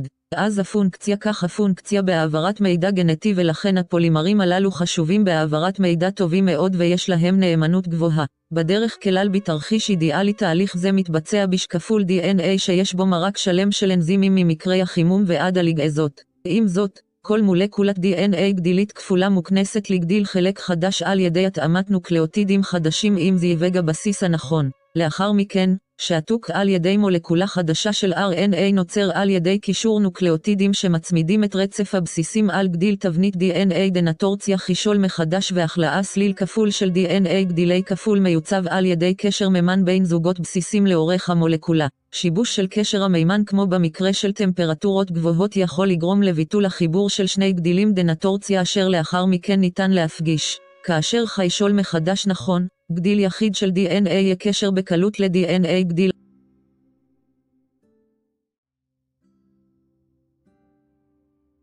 תהליך ההחלאה משנה כמות משמעותית של זיווג קצב בין הרצפים. בואו נדבר על שכפול DNA. יש לך שכפול מייצגים למחצה, אנזימים ספציפיים מעורבים בו. יש לך את הסקפול המקורי של אוריס. אולי מקורות מרובים ואקריותים המשכפלים את הקצוות של מולקולות ה-DNA לא ממשיכים. אנחנו הולכים להמשיך. מנגנון של שכפול הפרדת גדילים מנגנון כך מנגנון של שכפול הפרדת גדילים מצימוד הספציפי של חומצת גרעין חופשית כרוך בפירוק המבנה הסלילי שנעשה על ידי ההליקאז המפריד כשני גדילים ומילוי גדילי שותפים חדשים לפרנוקלאוטידים. כל גדיל נפרד אדום ומותאם לנוקלאוטידים מתאימים. צור גדיל שותף מסונטז חדש. נוקלאוטידים מתווספים על ידי הצמדת קבוצת הפוספטים של הנוקלאוטיד לשלושת הפחמן הראשוני הפתוח בקצה הגדיל המתארך. ככל שהשכפול מתקדם על ידי קריאת הגדיל המקורי של 3 ראשי עד 5 ראשי והתארכות או בניית הגדיל החדש 5 ראשי עד 3 ראשי, אז ה-DNA הוא שמרני למחצה בגלל שתי המולקולות המתקבלות של DNA גדילי כפול, של כל אחת מהן נשמר כל אחד ששמר את הגדיל מהמולקולה המקורית. בנוסף לגדיל המסונטז החדש, DNA helicase עובד כמזלג השכפול כדי לפרוק את ההליקייס. זה פותח את רוכסן האיזומרזים העליון כולל DNA gyrase relaxing supercoiling הנובע מפירוק ההלייס. חלבונים קושרים עם גדילים בודדים נקשרים ומפרידים גדילי DNA כדי למנוע מהם להתקשר מחדש. הפרימטים יוצרים פרימירים קצרים של RNA המחוברים באופן זמני כדי ש-DNA פולימראז יתפשט מה-DNA. פולימראז או קו אחר מזלג שכפול הפועל להוספת נוקלאוטידים בכיוון 5 פאונד 3 פאונד. הוא מגיע ומסיר ומתקן נוקלאוטידים. גנטליג אז עוזר להניב גדילים. זה מצטרף לאותם שברים כזכאיים. תלומר אז מעריך טלאומרים של DNA אוקריוטי ליניארי, כך שמקורי שכפול מרובים באוקריוטים, תהליך שכפול ה-DNA מתחיל במקור שכפול שבו המולקולות שני גדילים מופרדים, מה שיוצר בועת שכפול עם מזלגות שכפול ו-DNA מזמינה דו-כיוונית מהמקור. שכפול הקצוות של מולקולות ה-DNA בקרום וזומים יגיע לבעיה אם שכפול בקצהו לגדיל הרי שחלק מהגדיל שבקצהו ממש נמצא בתלומר, אינו מסוגל. לסנטז עקב היעדר שלושה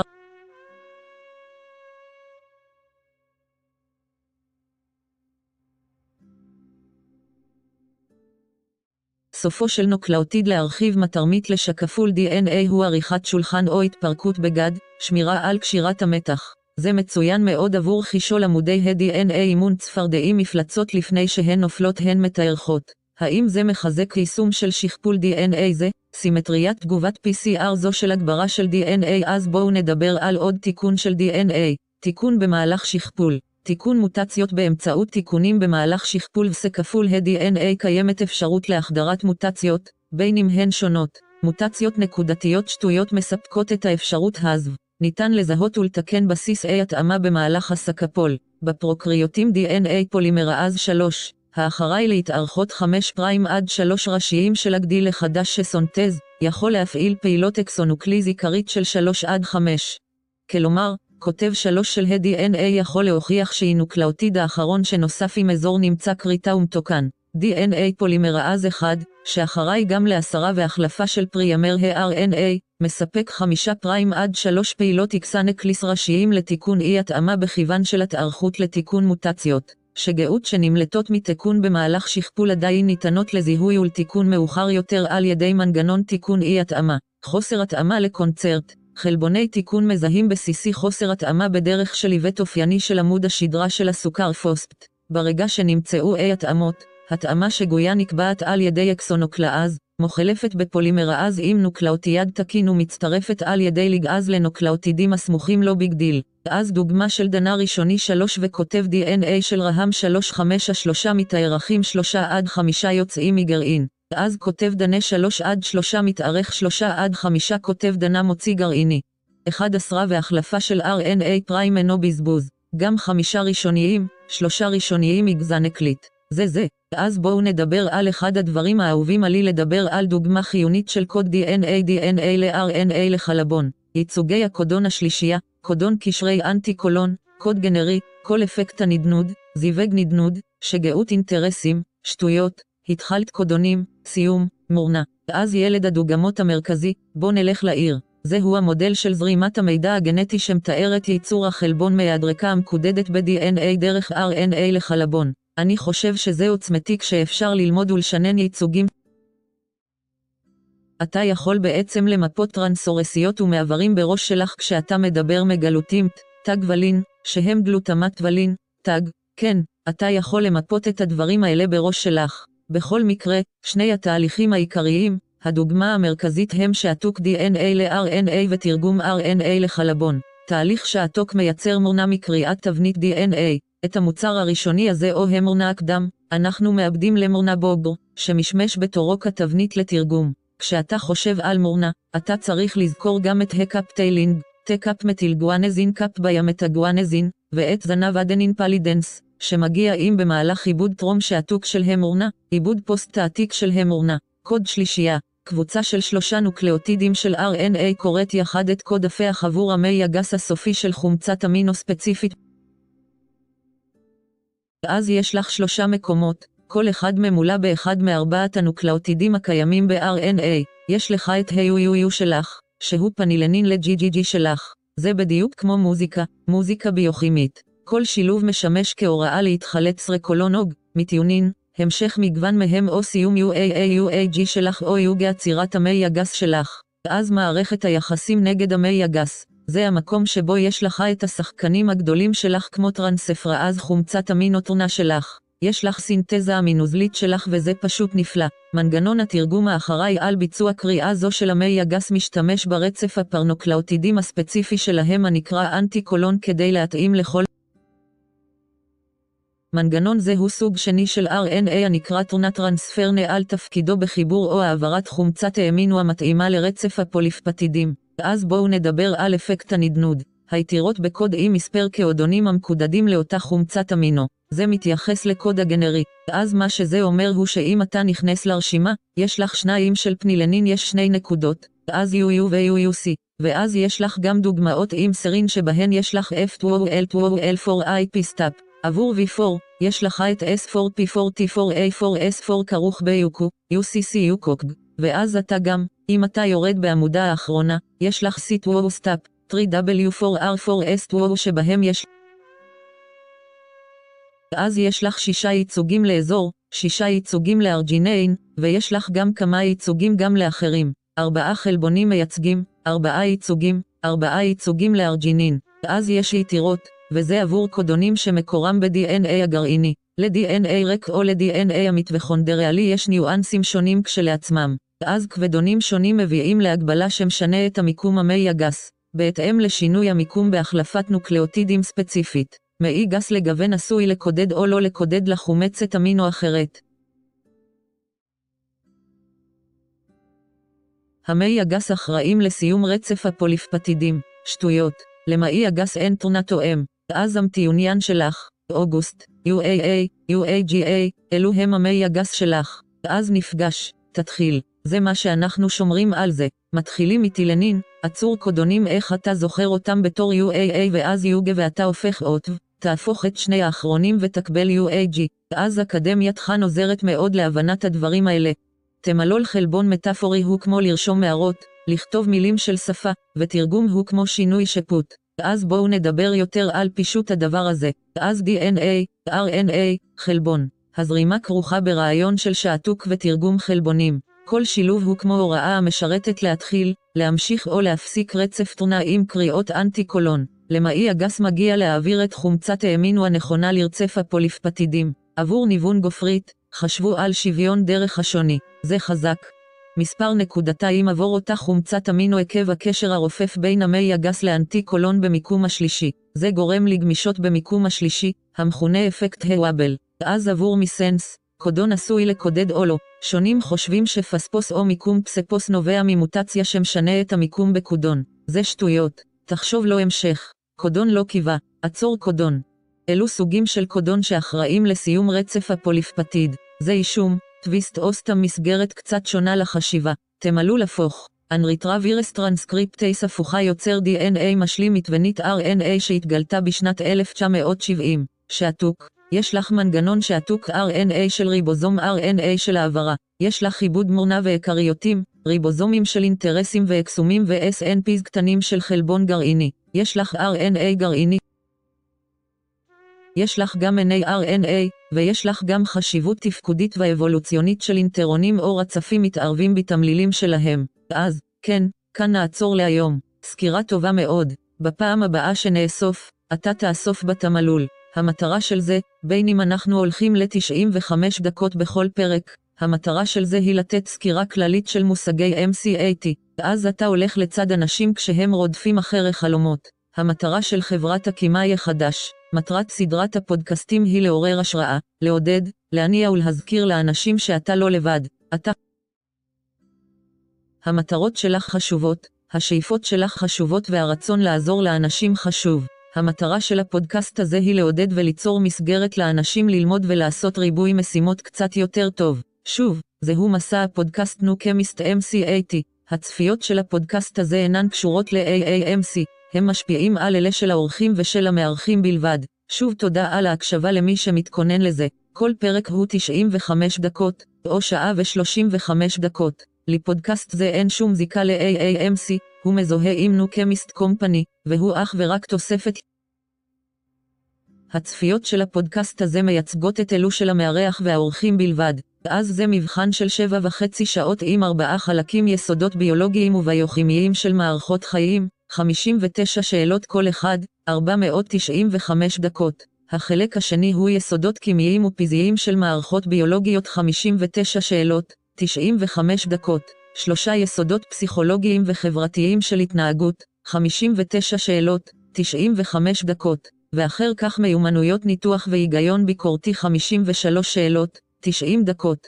יש הרבה משאבים בחוץ מסרטוני הכנה דינמיים לבחינה סטנדרטית לבחינה כגון sketching. רואה את הקישור בתיאור הפודקאסט. אנחנו נעשה פרק מדי פעם ונפרסם משאבים. כמה מושגי יסוד לביומולקולות יש תכונות ייחודיות שקובעות כיצד הן תורמות.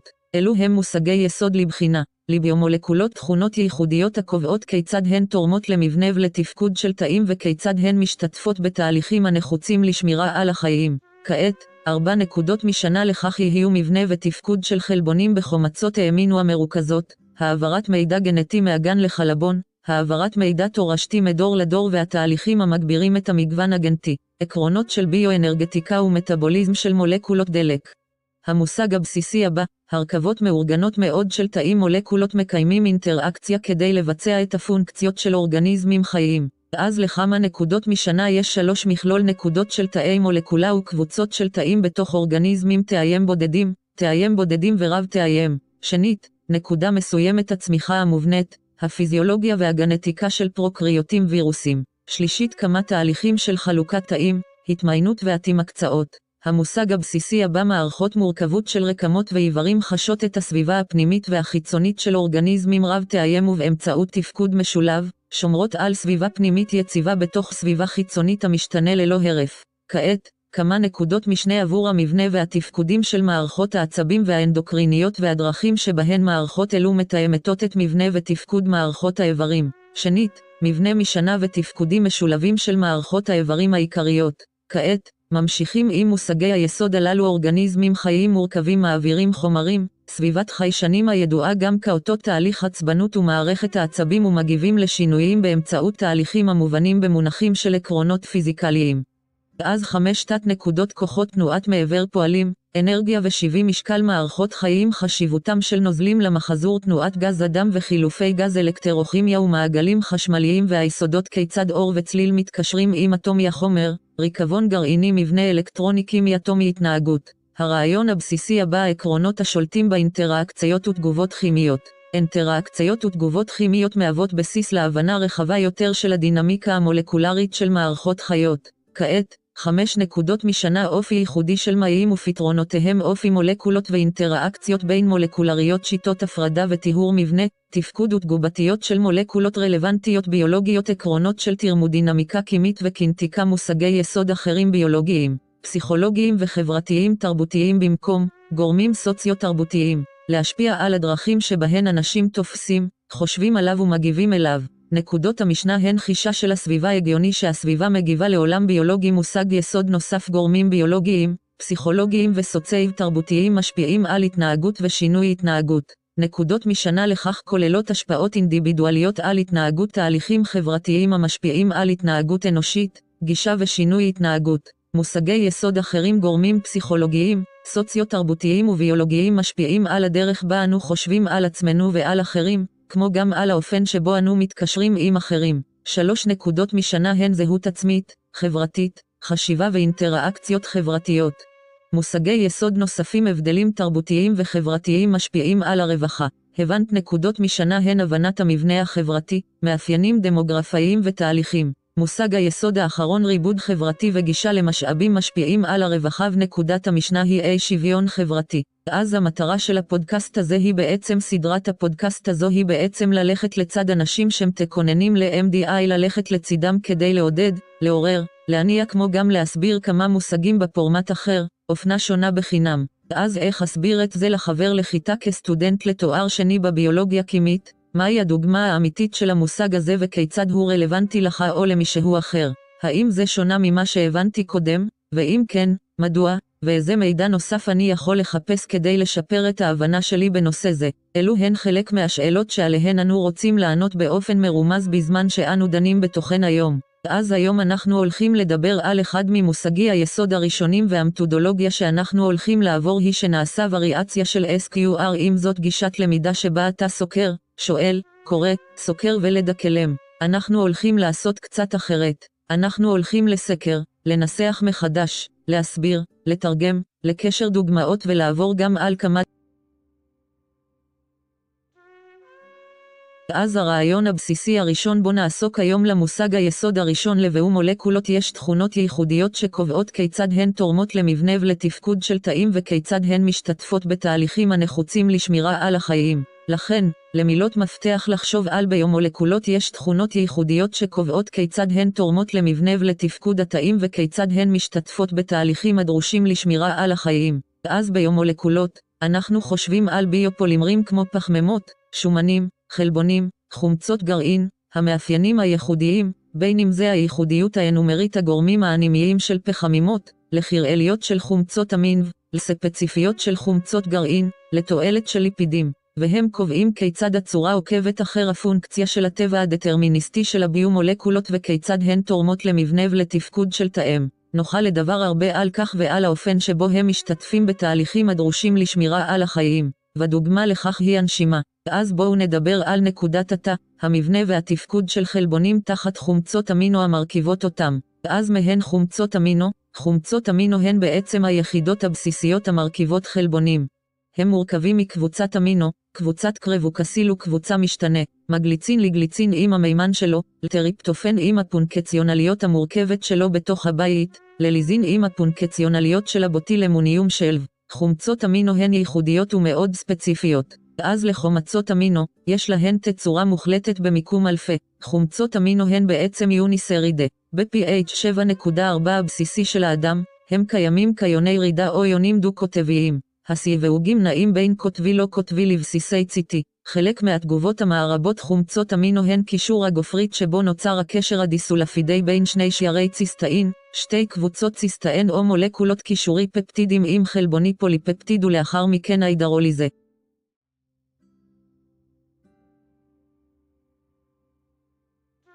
אז בוא נחזור על זה, אז עשינו על זה סקר. עכשיו בואו ננסח זאת מחדש. הצורה הגנרית של חומצת אמינו מורכבת מקבוצת אלפי אמינו, פחמן 4 דאלי, קבוצה משתנה וקבוצת אלפי קרבוקסיל. חומצות אמינו הן אבני הבניין של חלבונים. אתם אבני הבניין של חלבונים. אז בואו נסביר. תצורה מוחלטת נקבעת על ידי הארגון המרחבי של תחליפים סביב פחמן האלפי קירלי. כמו כן, תצורות RNS מבדילות בין שני סטריאואז אומרים שהם תמונות מראה זה של ריאקטוס ומרושע תלוי איך זה קשור לאופן שבו חלוקות המשנה מסודרות. אנו מייחסים את הסימונים האלה על סמך מינוח חנן גולד לפני יומן, אבל הדבר העיקרי שיש לזכור הוא חומצות אמינו ספציפיות ליסטריאב. כל חומצות האמינו נמצאות באופן טבעי בחלבונים, כאשר חומצות האמינו נמצאות באופן טבעי בחלבונים הן בתצורת L-אז אני אמינו וסוכר די-אז סוכרים שנמצאים באופן טבעי בגוף נוטים להיות די-אז בעצם, אם אנחנו מפרקים אות, אם נתרגם אותו לשלב התרגום של התהליך הזה, חומצות אמינו הן יחידות הבסיס של חלבונים, יש להם ארבעה מרכיבים, פחמן אלפה, קבוצת אמינו, קבוצת קרבוקסיל ו-R או קבוצה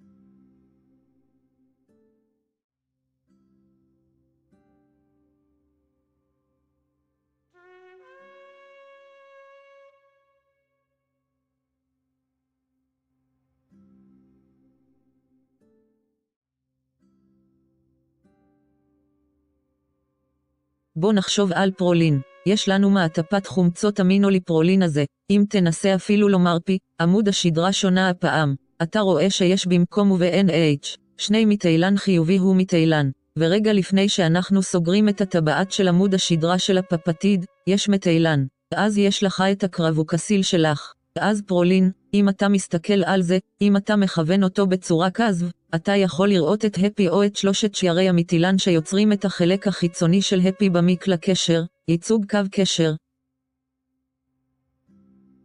אז אם אתה חושב על זה, יש עטיפה חיסונית ביוטיוב, קמה למעשה, והמטאפורה דומה. אתה יכול לחשוב על התצורה המוחלטת הזו היא כמו המבנה המושלם של בית. זה נותן לך את התמונה המלאה, יישום של חומצת אמינו בתצורה המוחלטת. ניתן להשתמש בספקטרוסקופיה של דיקרוזה מעגלי כדי לקבוע תצורה מוחלטת. בואו נחשוב על חומצות אמינו ויונים דו-קוטביים בסביבות מימיות תנאים פיזיולוגיים, כמובן, קבוצות האמינו והקרבוקסיל יהיו מעניינות. משם אנחנו מקבלים את זה דרך הטבע העיוני. אז אם נסביר עוד קצת בתנאים חומציים הם pH נמוך, חומצת האמין, קבוצת האמינו תהיה פרוטונאית וקבוצת הקרבוקסיל תישאר זהה בתנאים ניטרליים. ב-pH ניטרלי, 7.4 הוא מה שאנחנו מתכוונים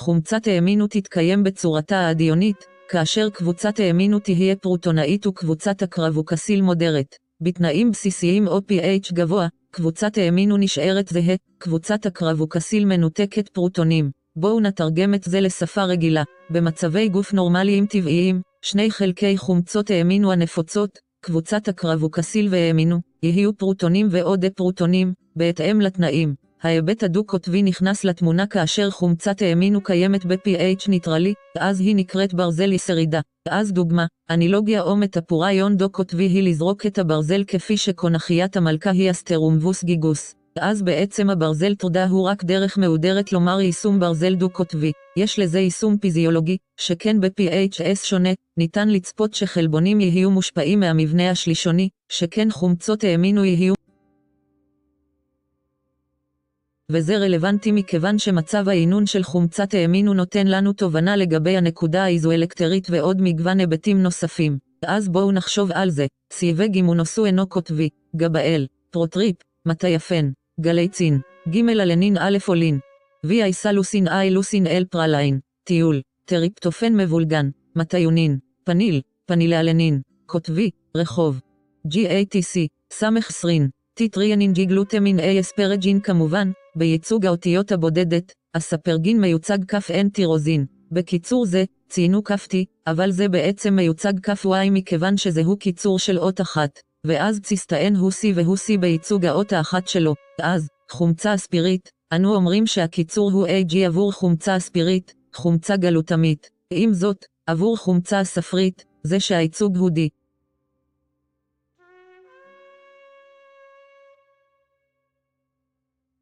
עבור חומצה גלוטמית, זה שהייצוג הוא אי או דרך טובה יותר לומר זאת היא הספרטאת היא די גלוטמת הוא אי עבור שאריות בסיסיות. הליסטן ארגינין ליזין הליסטן, זה שהייצוג הוא H ארגינין. עם זאת, ייצוג השכבה האחת הוא R ועבור ליזין, זה שהייצוג הוא K אז רשימת חומצות אמינו חיוניות, טלוויזיה, שפתיים. אז, ליזין טריונין פלין, אזולוצין, לוצין, פנילאלנין, טריפטופן, מתיונין. כך, בואו רק נזכור את הדברים האלה, בואו נחשוב על סיווגי חומצות אמינו סומליות. למה שיהיה לנו אכפת? לחומצות אמינו יש את הסיווג שלהן על סמך הקבוצה המשתנה שלהן או קבוצת R שלהן. לחומצות אמינו קוטביות יש קבוצה משתנה שהיא קוטבית מספיק כדי ליצור קשר ממן עם איים, אבל לא מספיק קוטבית כדי לפעול כבסיס שמן חומצי. אז לחומצות אמינו לא קוטביות יש שרשרת צד אליפתית או ארומתית. אליפתי מתייחס לשרשרת פחמן רבייה. RMIC מתייחס לפונקציונליות ארומתית כמו קבוצת בנזל הקיימת בפנלאלנין או פונקציונליות אינדיול הקיימת בטריפטופן. אז לחומצות אמינו-סיליקיות יש קבוצות חומצה קרבוקסילית בקבוצות השרשרת הצדדית, ולחומצות אמינו-בסיסיות יש קבוצות R בסיסיות בשרשרת הצדדית. חומצות אמינו חיוניות הן חומצות אמינו שאינן יכולות להיות מסונתזות על ידי בני אדם בוגרים, אך יש להשיג אותן מהתזונה בדרך קלה לתרגם. אז בואו נפרק את זה. חומצות אמינו ייחודיות בגלל קבוצות R שלהן קוטביות, קוטביות, חצי קוטביות, לא קוטביות, חצי קבוצות R לא קוטביות, קבוצות R חומציות, חומציות, ובסיסיות כי קבוצות R בסיסיות. חומצות אמינו חיוניות חייבות להיות שמונה או עט על מנת לעמוד בדרישה איתי-תזונתית. סיווגי קבוצות המטאפורה מיועדים לקבוצות משתנות מכיוון שמקום הלידה הוא הלאום. זו מטאפורה רופפת, אבל הרציונל נכון. ניתן להשתמש בסיווגי יישומים כדי להבין מבנה שלישוני ולעזור בהבהרת מבנה כמו תוכחה, נמר ועוד מגוון דברים. אז בואו נחשוב על תגובות של חומצות אמינו. קשרי גופרית לציסטאין, לקשרי הדיסולפיד החמים יש את הקשרים האלה עם פוליפפטידים וחלבונים והידרוליזה. אז בואו נדבר על קשרי גופרית. למה שיהיה לנו אכפת? קשר דיסולפיד קוולנטי יכול להיווצר בין קבוצות HR המכילות גופרית על שתי מולקולות ציסטאין המייצרות את חומצת האמינו ציסטין. אז חומצות אמינו הצמדות פפטיד יוצרות שרשראות פוליפפטידיות באמצעות קשרי פפטיד שנוצרים כאשר האמין של חומצת אמינו אחת יוצר קשר עמידי קוולנטי עם הפחמן הקרבונלי על חומצת אמינו שנייה, תוך שחרור מולקולה של מים H2 ו-H20 בתהליך. דוגמה לסינתזת התייבשות, שההפך ממנה כרוך בהידרוליזה בגלל יצירת מים כתוצאה מההצמדה. אז ההידרוליזה היא ההפך מסינתזת התייבשות כי אתה שובר קשר פפטיד וזה כרוך בתוספת מים בניגוד להסרה של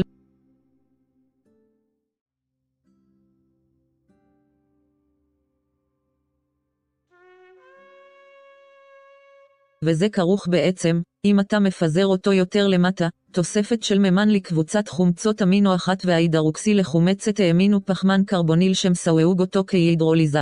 אז בואו נפרק את זה למונחים פשוטים. קשרים דיסולפידים יכולים להיווצר בין חומצות אמינו עם גופרית המכילה קבוצות R המתייחסות בדרך כלל להתרחשות עם ציסטאין, שיש לו קשרי פפטיד של מרקאפ או קבוצת סולפיד. אמין של חומצת אמינו אחת יוצר מסוע בקשר עם פחמן הקרבוניל, חומצת אמינו שנייה מבצעת הידרוליזה של שבירה של הקשר הפפטיד באמצעות מים, כך שדוגמאות כוללות קשרי דיסולפיד וקשרי פפטיד ציסטאן בשרשרת הפוליפפטיד, תגובות ההידרוליזה של קשרי פפטיד עם פרוטזות מטטרסים האל, כל תגובות חומצות האמינו הן כמו אימלט בין בלוקים או דינמיט להריסה, למרות שבעצם יש לומר שתגובות חומצות אמינו מהוות בסיס לתכנית המיקרוסקופית הגדולה יותר שאנו רואים באורגניזמים ביולוגיים. אנזימי יישום הם יישום ביולוגי לתגובות מיאנואומציות. בואו נדבר עוד קצת.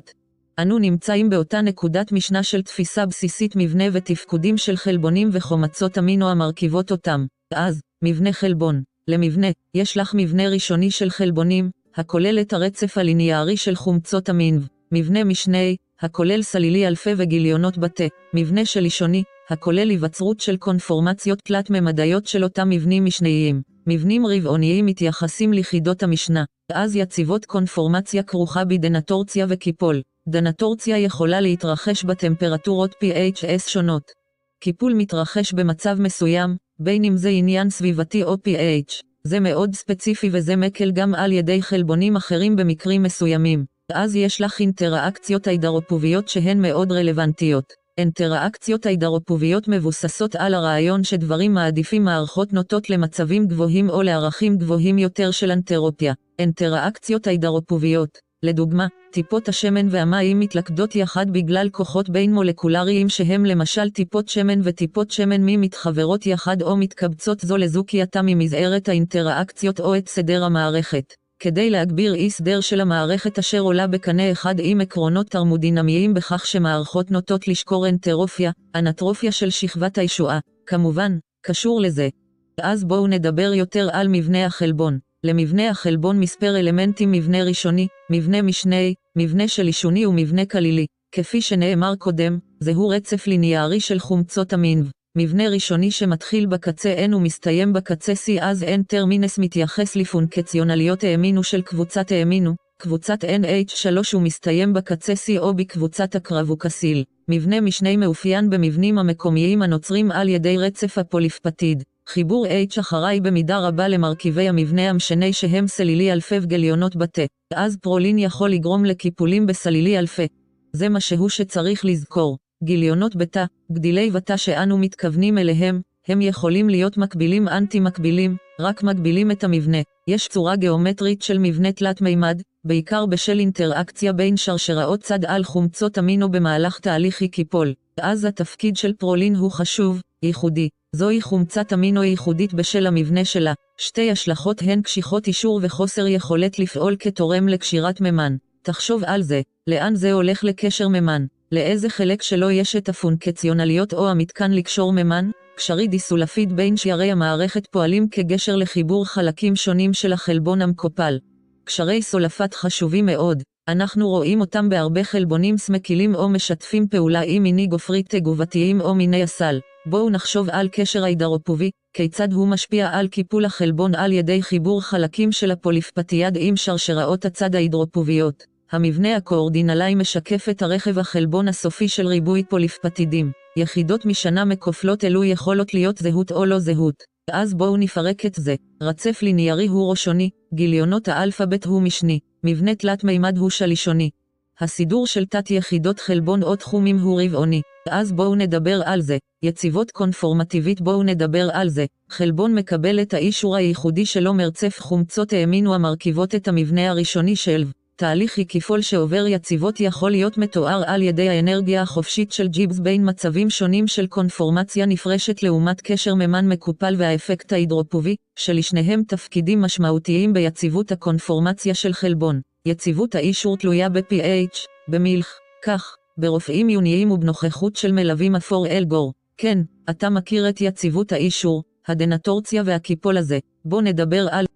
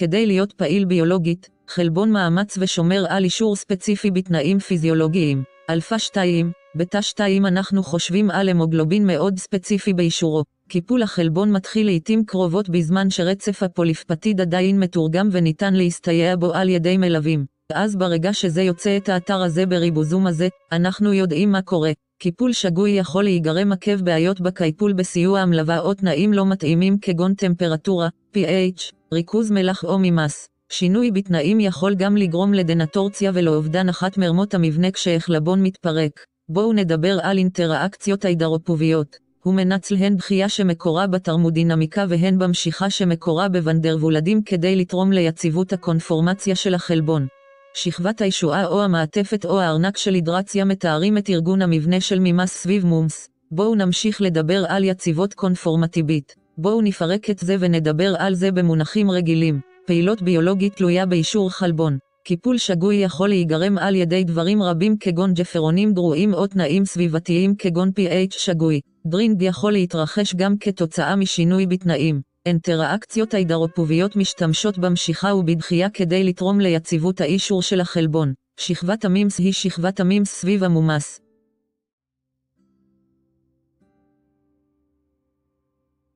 אז בואו נמשיך לדבר על דוגמאות. האישור הוא לחלבונים כמו נייר לכדור נייר. אפלאיקציה היא בדוגמנות דיגיטלית. ניתן ללמוד את אישור החלבון. כימיה ביו-ויזואלית זהו נוהג נפוץ שבו אתה מסתכל על גורמי חלבון לאישור חלבון, בין אם heavy AMD NMD, כל תוכנית חלבון חישובית פיימול ניתן להשתמש ברוסלין, יש הרבה דברים שניתן להשתמש בהם. אז בואו נמשיך לדבר על הפונקציות הלא אנזים ופרוטאינים. בין אם הם עושים את זה קושרים את המערכת החיסונית עם אימונוגלובינים או מרגמות עם יהלום כנוזין טייטן, אותם דברים שהם כלים על התנועה בארכיטקטורת הציטושלד התאית. בואו נמשיך את זה. אז פונקציות חלבון ללא דרישה. בואו נסביר עוד קצת. לונזיאמים יש חשיבות מדהימה, אבל התועלת הביולוגית של חלבונים משתרעת על פונקציות לא הקזמתיות כמו מבנה, תחבורה, ויסות, תנועה והגנה חיסונית. לחלבונים מסוימים יש תכונה ייחודית שהיא היכולת לקשור מולקולות אחרות עם אינטראקציות לא קבילנטיות. ניתן לתאר את הקישור הזה בהתבסס על זיקה וספציפיות, כך שנוצר מפתח מהזיקה. אנחנו יודעים שהזיקה קשורה לכמה דברים. אנו חושבים שדברים שמהדהדים או עולים בראש הם אפקט הבוי שנותן את ההמוגלובין על PHS שונה. אבל בואו נמשיך כך. דרגות גבוהות של שונות חלבון מאפשרת לתכונה מרכזית של מערכת החיסון המסתגלת או הנרכשת ייצור של נוגדנים. חלבון אמוניה יכול לבצע עבודה מכנית על ידי צימוד אנרגיה אקזגונית המשחררת הידרוליזה של ATP לשינוי הקונפורמטיבי המאפשר אינטראקציות עם מצע המטרה של החלבון. אז בואו נפרק את זה. לא כל החלבונים הם אנזימים. הם חלבונים שעושים דברים אחרים מלבד לזרז תגובות כימיות. לחלק מהחלבונים יש את היכולת הייחודית להיקשרו. אז כשאנחנו חושבים על זה, חשבו מה השורש או השורש הלטיני של bind, ligare. ligand. בכל מקרה, דרגות גבוהות של שונות חלבון מאפשרות ייצור של נוגדנים. מונופרוטאן מבצע את עבודתו על ידי צימוד אנרגיה של הידרוליזה אקזגונית של ATP לשינוי קונפורמציה. בואו נדבר על דוגמה של חלבון אימונוגלובין זה משמש כמספר דינמי של נוגדנים של חלבונים מתפורן אנזמיה פרוטינס הם החלבונים הם קבועים R לאלפבית. פשוט לא מדברים עליהם או פשוט לא נחשבים להם בכבדות בחוגים מסוימים. אז יישומים פתולוגיות מחלות שונות קשורות לחסרים חלבונים שאינם אנדומיים כגון מחלת תאי חרמש. מחלת תאי חרמש היא קבוצה של מחלות ויש לנו מגוון בהתאם למה שמתרחש. זוהי המוגלובנופתיה שמתייחסת לאלה בהתבסס על מולקולת המוגלובין רגילה. אז זה סוג של מחלת תאי חרמש של המוגלובנופתי. בואו נמשיך את זה. מבנה ותפקוד האנזים תפקידם של אנזימים בתגובות ביולוגיות מזורזות. סיווג האנזים לפי סוג תגובה. הו, קטן. תגיע לזה מאוחר יותר. הפחתת אנרגיית ההפעלה סגוליות האנזים של מצע אוקטוציטים מושרי מודל פיט מנגנון הקטליזה קו פקטור קו אנזימים ויטמינים מסיסים השפעות של תנאים מקומיים של פעילות האנזים. בואו נעבור סקירה מהירה, סקר מהיר. תפקוד אנזימים וזירוז תגובות ביולוגיות. אנחנו יודעים שדבר אחד עולה בראש העיכול. העיכול כרוך בליטני, שפע של ערבוביה של אנזימים. אם זה עמילאז, אם זה על ליפאז או עמילאז שבו אנחנו מפרקים את העמילן שלנו למלטוז, אם זה ליפאז שמפרק שומן, טיפות חומצות שומן טריפסין טריפסין שמפרקות חלבונים עם הפוליפפטיד, בין אם זה HCl, רנין, פפסין, כולם אנזימים שונים. סיווג אנזים לפי סוג תגובה אז הוליטל שבו יש לנו אקסידרדקטייסיס היידרלייסיס, יש לנו מקרי העברה, יש לנו מגוון דברים. אז הפחתת אנזימים אנרגיית הפעלה מקלה על הפחתת העיפה כך שתגובות יכולות להתרחש ביתר יעילות. הם זרזים ביולוגיים המספקים נתיב חלופי להתרחשות התגובה. אז מצא סגוליות אנזים אנזים הוא מאוד ספציפי אם חושבים על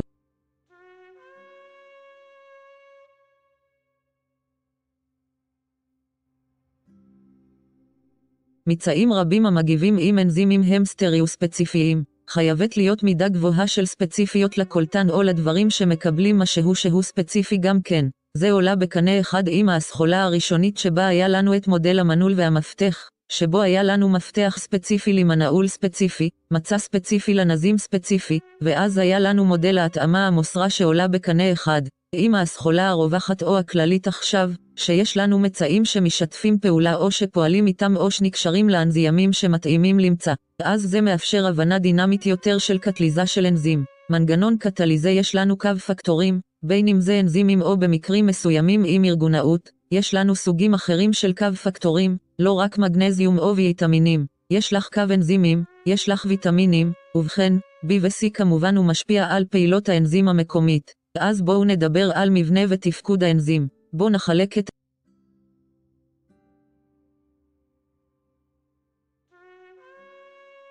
למעשה, לפני שנגיע לזה, בואו נמשיך לדבר על מבנה ותפקוד האנזים, סיווג האנזים, לפי סוג תגובה. יש לנו האתליל אז רדוקטזים חמצוניים מזרזים את העברת האלקטרונים ממולקולה אחת, הרדוקטן תורם האלקטרונים לאחר, טרנספרייזות קולטני האלקטרונים חמצן מעבירות קבוצה פונקציונלית ממולקולה תורמת למולקולה מקבלת. זוג ההידרוליזה שובר קשר עם הידרו עם תמוגה של מחשוף. אז אנחנו חושבים על מגוון דברים אבל לשבור קשר עם אלימינציה כדי ליצור קשר כפול או טבעת או להוסיף לקשר כפול. איזומר אזות ולכן בוחנים איזומר אז פוספט אנו חושבים על טים, אשר ממיר גליצרולדאייד 3 פוספטליפוספט דיהידרוקסי אסידון המתרחש בגליקוליזה משנה את הגיאומטריה או המבנה של מולקולת המגב. זוג ליגאזות היוצר קשר עם ATP. ההידרוליזה ואנזימים חשובים, הם מפחיתים את אנרגיית ההפעלה. זה קורה לעיצוב של מצב המעבר אשר מפחית את אנרגיית ההפעלה ומגביר את קצב התגובה.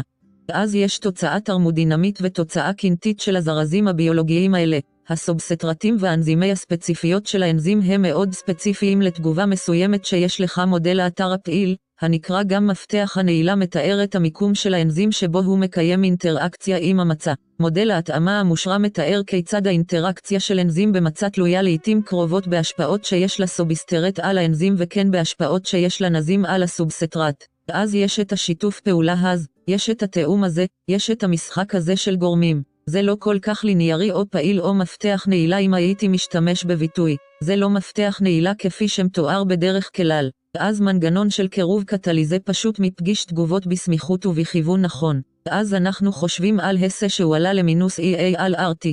זה דבר אחד שצריך לזכור מסגרת קנטית לחשיבה על זה, אבל יש לנו קטליזה קבלנטית קבוצה תגובתית על האנזים היא קשר קבילנטי באופן זמני למצע קטליזה חומצית בסיס הקבוצה התגובתית על האנזים תורם פרוטונים אוקסי תורם מתכת יון קטליזה מסייעת אינטראקציה אלקטרופילית ונגופית לקשור מצע, הגדלת אנרגיית הקישור. איונים אורגניים מסייעים לאנזים בפעילותו הקטליטית. אז גורמים משותפים או גורמי מטבע אם אתה רוצה לזכור שגורמי מטבע אורגניים. אז מולקולות אורגניות קטנות של קו אנזים מסייעות לאנזים בפעילות קליקית, בעוד ויטמינים מסיסים B ו-C, מסיסים בשומן ו-K מביאים להשפעות של פעילות אנזים מותנית מקומית. שינויים בסביבה משפיעים על אנזימים. לדוגמה, שינויים בטמפרטורה וב-pH משפיעים על תגובות האנזים. הם מכוונים היטב לסביבה, כך שתוכל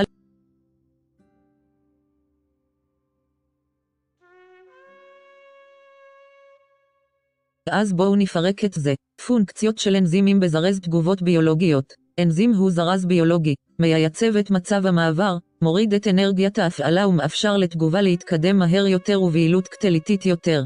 ואז סיווג לפי סוג תגובה. יש לך רדוקטאז חמצוני מזורז חמצון והפחתת טרנספראז יותר הידרוליזה קבוצתית פונקציונלית בשילוב. שבירת קשר עם מחשוף ממן. לזה שבירת הקשר עם אלימינציה. אז ומרעזות שינו את הגיאומטריה של המבנה.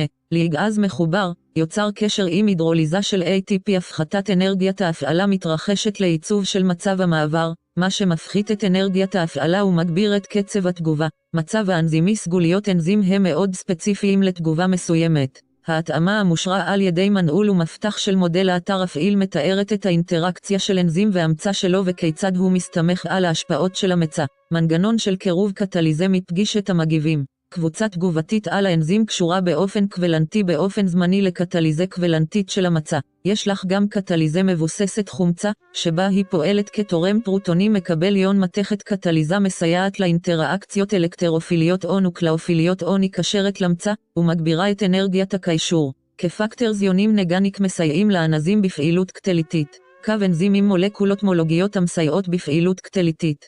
אז יש לנו את הדברים האלה לזכור. אז בואו נחשוב על דוגמה, קיימוטריפסין. זה פועל כאנזים הפרעות עיכול, אז מטפורה שאנחנו יכולים לחשוב עליה. פונקציונליות האנזים היא כמו ספר פתוח. ככל שאתה קורא או לומדים אותו יותר, אתה לומד עליו יותר. ממבנה לרכיבים ועד לקופקטורים ואנזימים. הפרעות אנזימתיות עשויות להיות מטופלות על ידי הרבה דברים.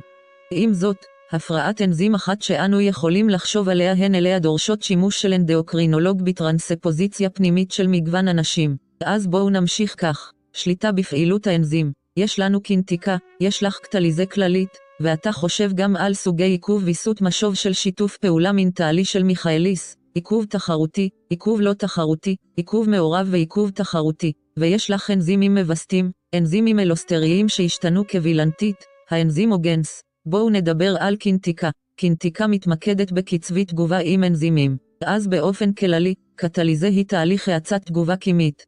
אנזימים משפיעים על הקינטיקה, לא על התרמודינמיקה אנחנו יכולים לומר שהחוש, אבל הם משפיעים בעיקר על הקינטיקה. מצ'יליס מנטן משוואה כללית זו מחשבת את התגובה האחורית באמצעות ריכוז תחליף מהירות תגובה VMAX בסוגריים S וקבוע מקיליסמנט KM שווה לריכוז משנה שבו קצב התגובה הוא חצי או 0.5. פמקס קופרטיבטי מקרה שבו הקישור של ליגנד אחד יגביר את הזיקה לקישור ליגנד אחר באתר אחר. זה קורה עם אנזימים עם אתרי קישור מרובים, לרוב על פני מספר יחידות משנה. אתרים מחייבים שאינם אתרי מצע פעילים נקראים אתרים אלוסטריים. אז אליסטיירי אחר ואנחנו גם יכולים לחשוב על אנזימים שעוברים שינוי בפעילות יגאלית בגלל מולקולה שנקשרה לאתר אלוסטרי המכונה אנזימים אלוסטריים. אז הרבה דברים שאנחנו יכולים לחשוב על ויסות משוב של אנזים מתרחש כאשר תוצר של התגובה נקשר לאתר אלוסטרי באנזים המשפיע על פעילות קטליטית. ישנם סוגים שונים של עיכוב.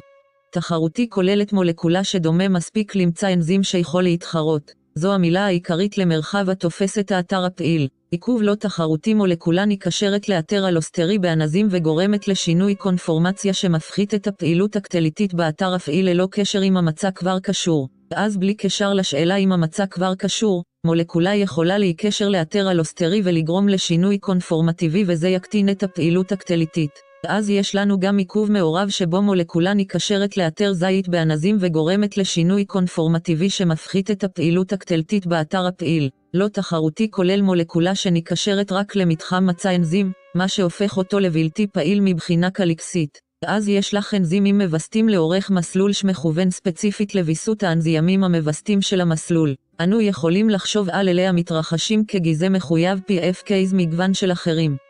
ואז אנזימים של אלאסטיר הפעילות הקלית של אנזים אלאסטיר מווסתת על ידי מולקולה יעילה הנקשרת באתר אלוסטרי. אנחנו חושבים על מולקולה רגולטורית. אנזימים שעברו שינוי יכולים להפעיל או להשבית את האנזים באמצעות הוספה או הסרה של חומר משנה באמצעות אנזימים סימוגנים פרו בקשר קבילנטי בלתי הפיך. ואז נשא את התסמונת, צורה מקדימה לא פעילה של אנזים שיעבור המרה בלתי הפיכה לצורה הפעילה הסופית של הנזים, תימוגנים ועיכול הסביבה נוטה להכניס אותם לסערה. בואו נמשיך את זה, בואו נפרק את זה קצת.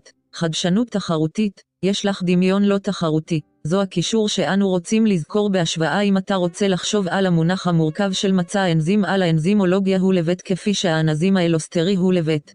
האתר האלוסטרי הוא שני חלונות. העיקרון כמו מדגיש את הרעיון שהאתר האלוסטרי הוא אתר שונה מאתר הקישור שהוקם. אז יישום של זה הם מאפננים אלוסטריים ואתה יכול להסתכל עליהם. אז אתה רוצה לדבר גם על כמה מאמרי כתב את אתה יכול להסתכל על הנייר הזה, נקס מדקם לטרס 2015, פברואר 12, מאפננים אלוסטריים מושג מתעורר בגילוי תרופות. בואו נדבר על תת הרוח השנייה, העברת מידע גנטי מהגן לחלבון. בואו נמשיך את זה. אחד הדברים שלמדתי מקריאה על המבחן הזה הוא שהוא דורש הרבה סיבולת. אז אנחנו הולכים על השעה וחצי, 95 הדקות, הזמן של קטע או קטעים מדעיים. אונבי, העברת מידע גנטי מהגן לחלבון. אז יש לנו מבנה ותפקוד של חומצת גרעין. זהו מושג ביולוגיה וביוכימיה.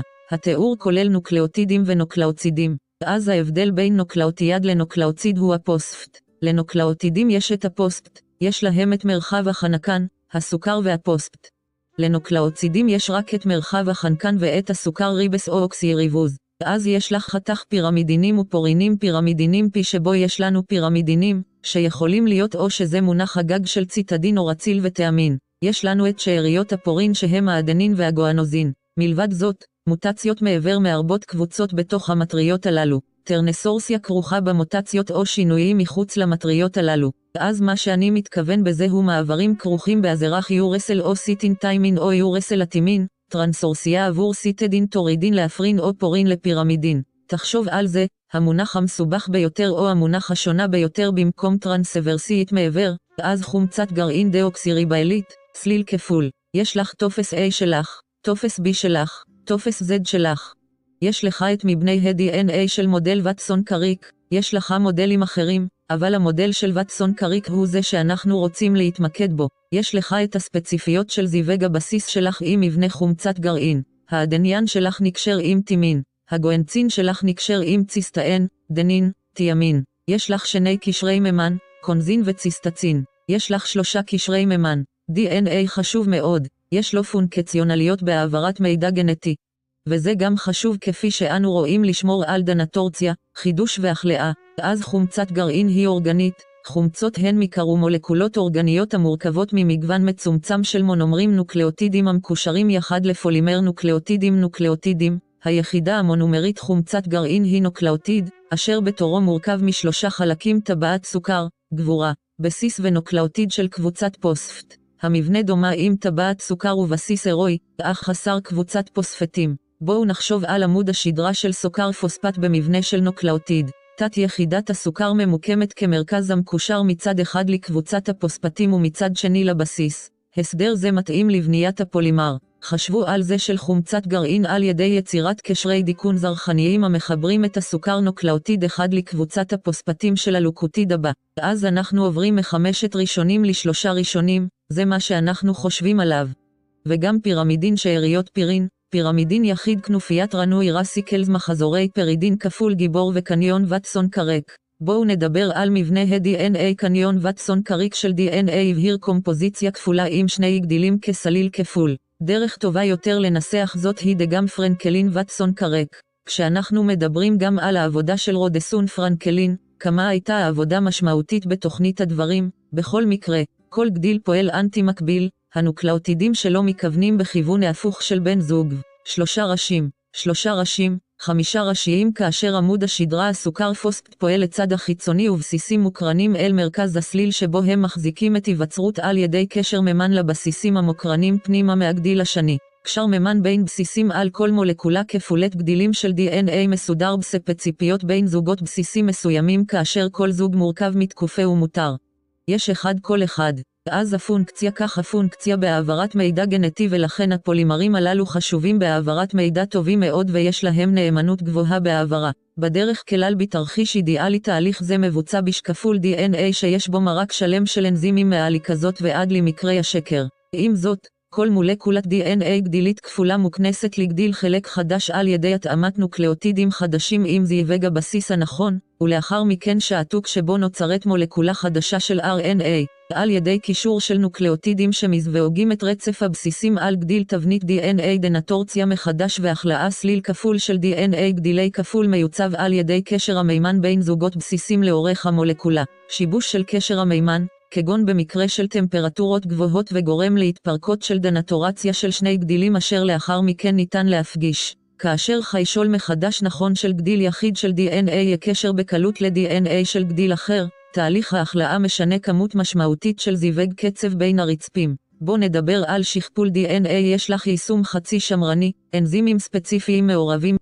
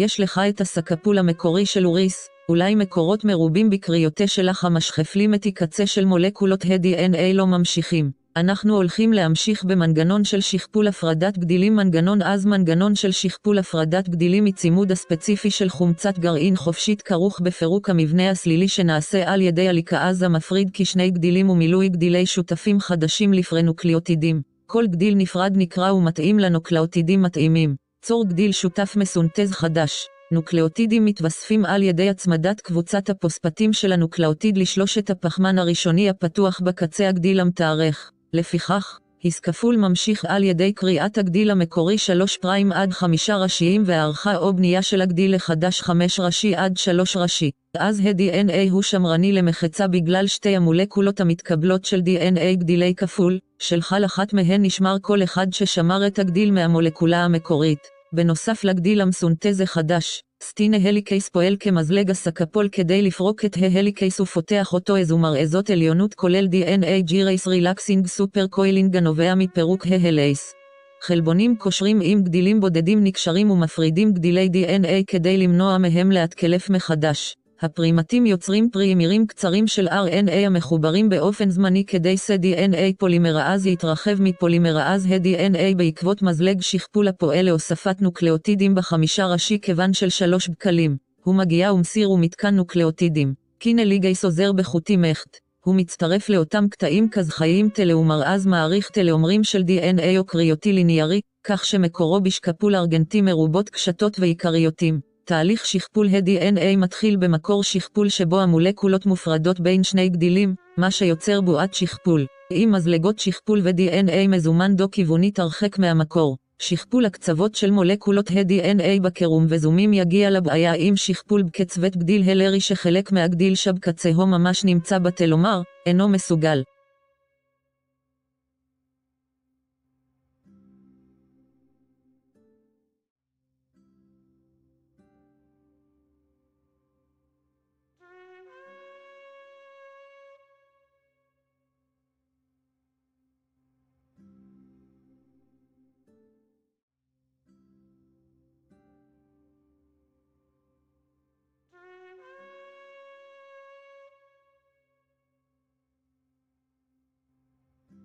לסנטז היקב והיעדר הכנה של נוקלאוטיד להרחבה מסקפול ה-DNA הוא עריכת שולחן או התפרקות בגד, שמירה על קשירת המתח. ההכנה הנעדית הזו עבור חישול עמודי ה-DNA אימון צפרדעים מפלצות לפני שהן נופלות הן מתארכות. האם זה מחזק יישום של שכפול ה-DNA הזה, סימטריית תגובת PCR זו של הגברה של DNA? אז בואו נדבר על עוד תיקון של תיקון DNA במהלך שכפול. תיקון מוטציות באמצעות תיקונים במהלך שכפול וסקפול ה-DNA קיימת אפשרות להחדרת מוטציות, בין אם הן שונות, שטויות. מוטציות נקודתיות מספקות אפשרות זו, ניתן לזהות ולתקן בסיסים של אי התאמה במהלך הסקפול.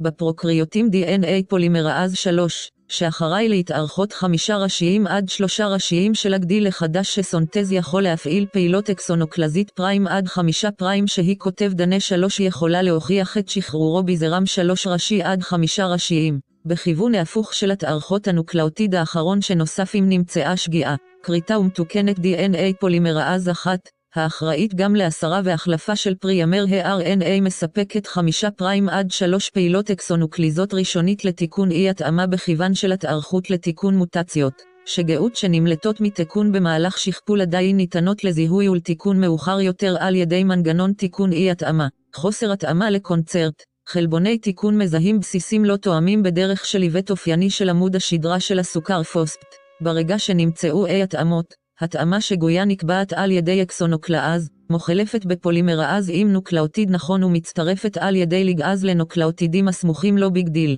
אז דוגמה של DNA פולימראז 3 וכותב DNA של רכים 3-5 ל, שלושם וערכם, 3 עד 5 מוציאים אז כותב DNA שלושה אחרי שלושה מתארך, שלושה עד חמישה כותב DNA מוציאים מגרעין אחד להסיר ולהחליף את ראש ה-RNA אינו בזבוז. גם חמישה ראשוניים, שלושה ראשוניים יגזן הקליט. זה זה. אז בואו נדבר על אחד הדברים האהובים עליי לדבר על דוגמה חיונית של קוד גנטי מ-DNA ל-RNA לחלבון, ייצוגי הקודון המשולש, קודון קשרי אנטי-קולון, קוד גנרי, כל אפקט הנדנוד, זיווג נדנוד, שטות מיותרת, התחלת קודונים, סיום, מורנה. אז, הדוגמה המרכזית, בואו נלך לעיר. זהו המודל של זרימת המידע הגנטי שמתאר את ייצור החלבון מהדרקה המקודדת ב-DNA דרך RNA לחלבון. אני חושב שזה חזק כשאפשר ללמוד ולשנן ייצוגים סוציופטיים. אתה יכול בעצם למפות טרנסורסיות ומעברים בראש שלך כשאתה מדבר מיט גלוטמט ולין, שהם גלוטמטי. כן, אתה יכול למפות את הדברים האלה בראש שלך. בכל מקרה, שני התהליכים העיקריים, הדוגמה המרכזית, הם שעתוק DNA ל-RNA ותרגום RNA לחלבון. תהליך שעתוק מייצר מורנה מקריאת תבנית DNA. את המוצר הראשוני הזה או המורנה הקדם, אנחנו מאבדים למורנה בוגר, שמשמש בתורו כתבנית לתרגום. כשאתה חושב על מורנה, אתה צריך לזכור גם את הקפטיילינג, את ביאמתג מטילנזין, כובע סצנה 1 ואת זנב האדנין הפולידנסי, שמתפרק במהלך עיבוד טרום תעתיק של המורנה, עיבוד פוסט תעתיק של המורנה, קוד שלישייה, קבוצה של שלושה נוקלאוטידים של RNA קוראת יחד עשרה קודים עבור המי הגס הסופי של חומצת אמינו ספציפית בכל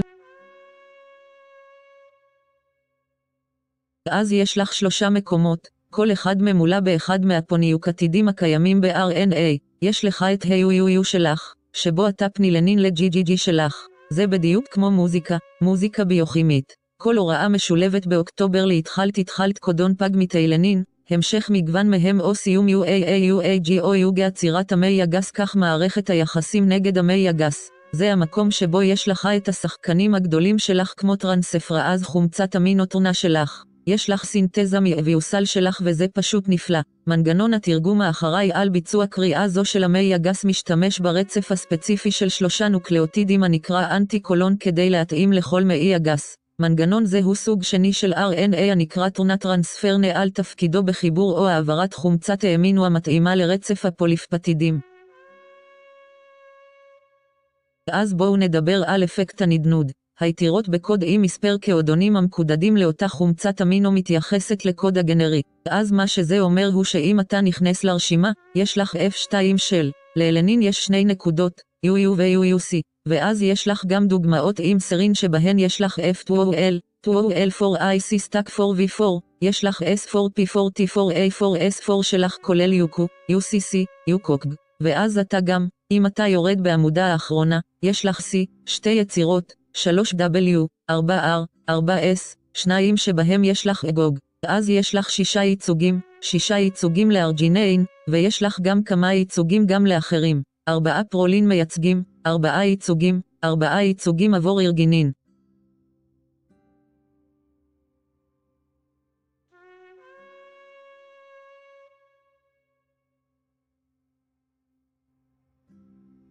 אז יש יתירות, וזה עבור קודונים שמקורם ב-DNA הגרעיני. ל-MDDNA או DNA יש ניואנסים שונים כשלעצמם. אז נקודתיים שגויים גורמת להגבלה שמשנה את קודון המיקום. בהתאם לשינוי המיקום בהחלפה ספציפית, קודון מסנס עשוי לקודד או לא לקודד לחומצת אמינו אחרת. שטויות. המי הגס אחראים לסיום רצף הפוליפפטידים. שטויות. למאי הגס אין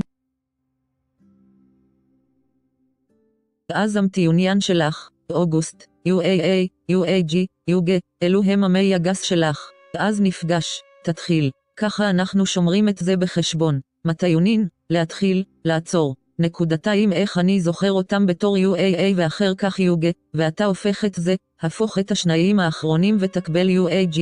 אז אקדמיית חאן עוזרת מאוד להבנת הדברים האלה. מטאפורה, תמלול פוזות זה כמו לרשום מערות, לכתוב מילים של שפה, ותרגום הוא כמו שינוי שפוט. אז בואו נדבר יותר על פישוט העניין.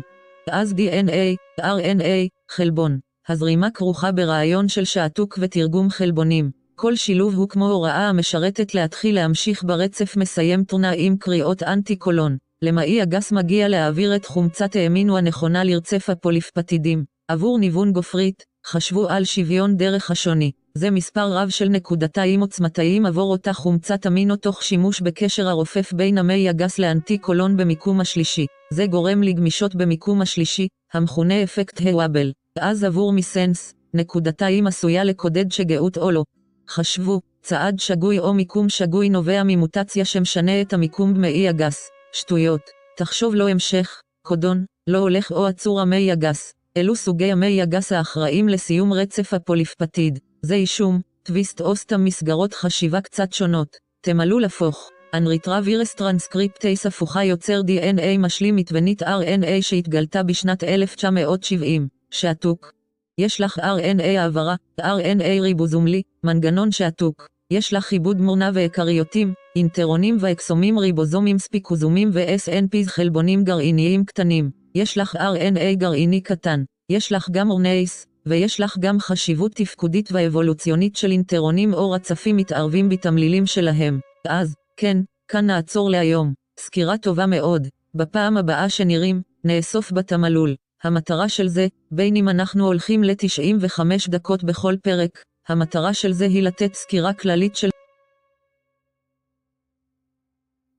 אז אתה הולך לצד אנשים כשהם רודפים אחר החלום. המטרה של נו קמיסט קומפני, המטרה של סדרת הפודקאסטים היא לעורר השראה, לעודד, להניע ולהזכיר לאנשים שאתה לא לבד, אתה חשוב. המטרות שלך חשובות, השאיפות שלך חשובות והרצון לעזור לאנשים חשוב. המטרה של הפודקאסט הזה היא לעודד וליצור מסגרת לאנשים ללמוד ולעשות ריבוי משימות קצת יותר טוב. שוב, זהו מסע הפודקאסט נו קמיסט MC80. הדעות של הפודקאסט הזה אינן קשורות ל-AA, אלה של האורחים ושל המארחים בלבד. שוב תודה על האזנה דקות או שעה ו... לפודקאסט זה אין שום זיקה ל-AAMC, הוא מזוהה עם נו קמיסט קומפני, והוא אך ורק תוספת להקנה לבדיקה. הצפיות של הפודקאסט הזה מייצגות את אלה של המארח והאורחים בלבד. אז זה מבחן של שבע וחצי שעות, בעל ארבעה חלקים ביולוגיים וביוכימיים, יסודות של מערכות חיים, 59 שאלות כל אחת, 495 דקות. החלק השני הוא יסודות כימיים ופיזיים של מערכות ביולוגיות 59 שאלות, 95 דקות. שלושה יסודות פסיכולוגיים וחברתיים של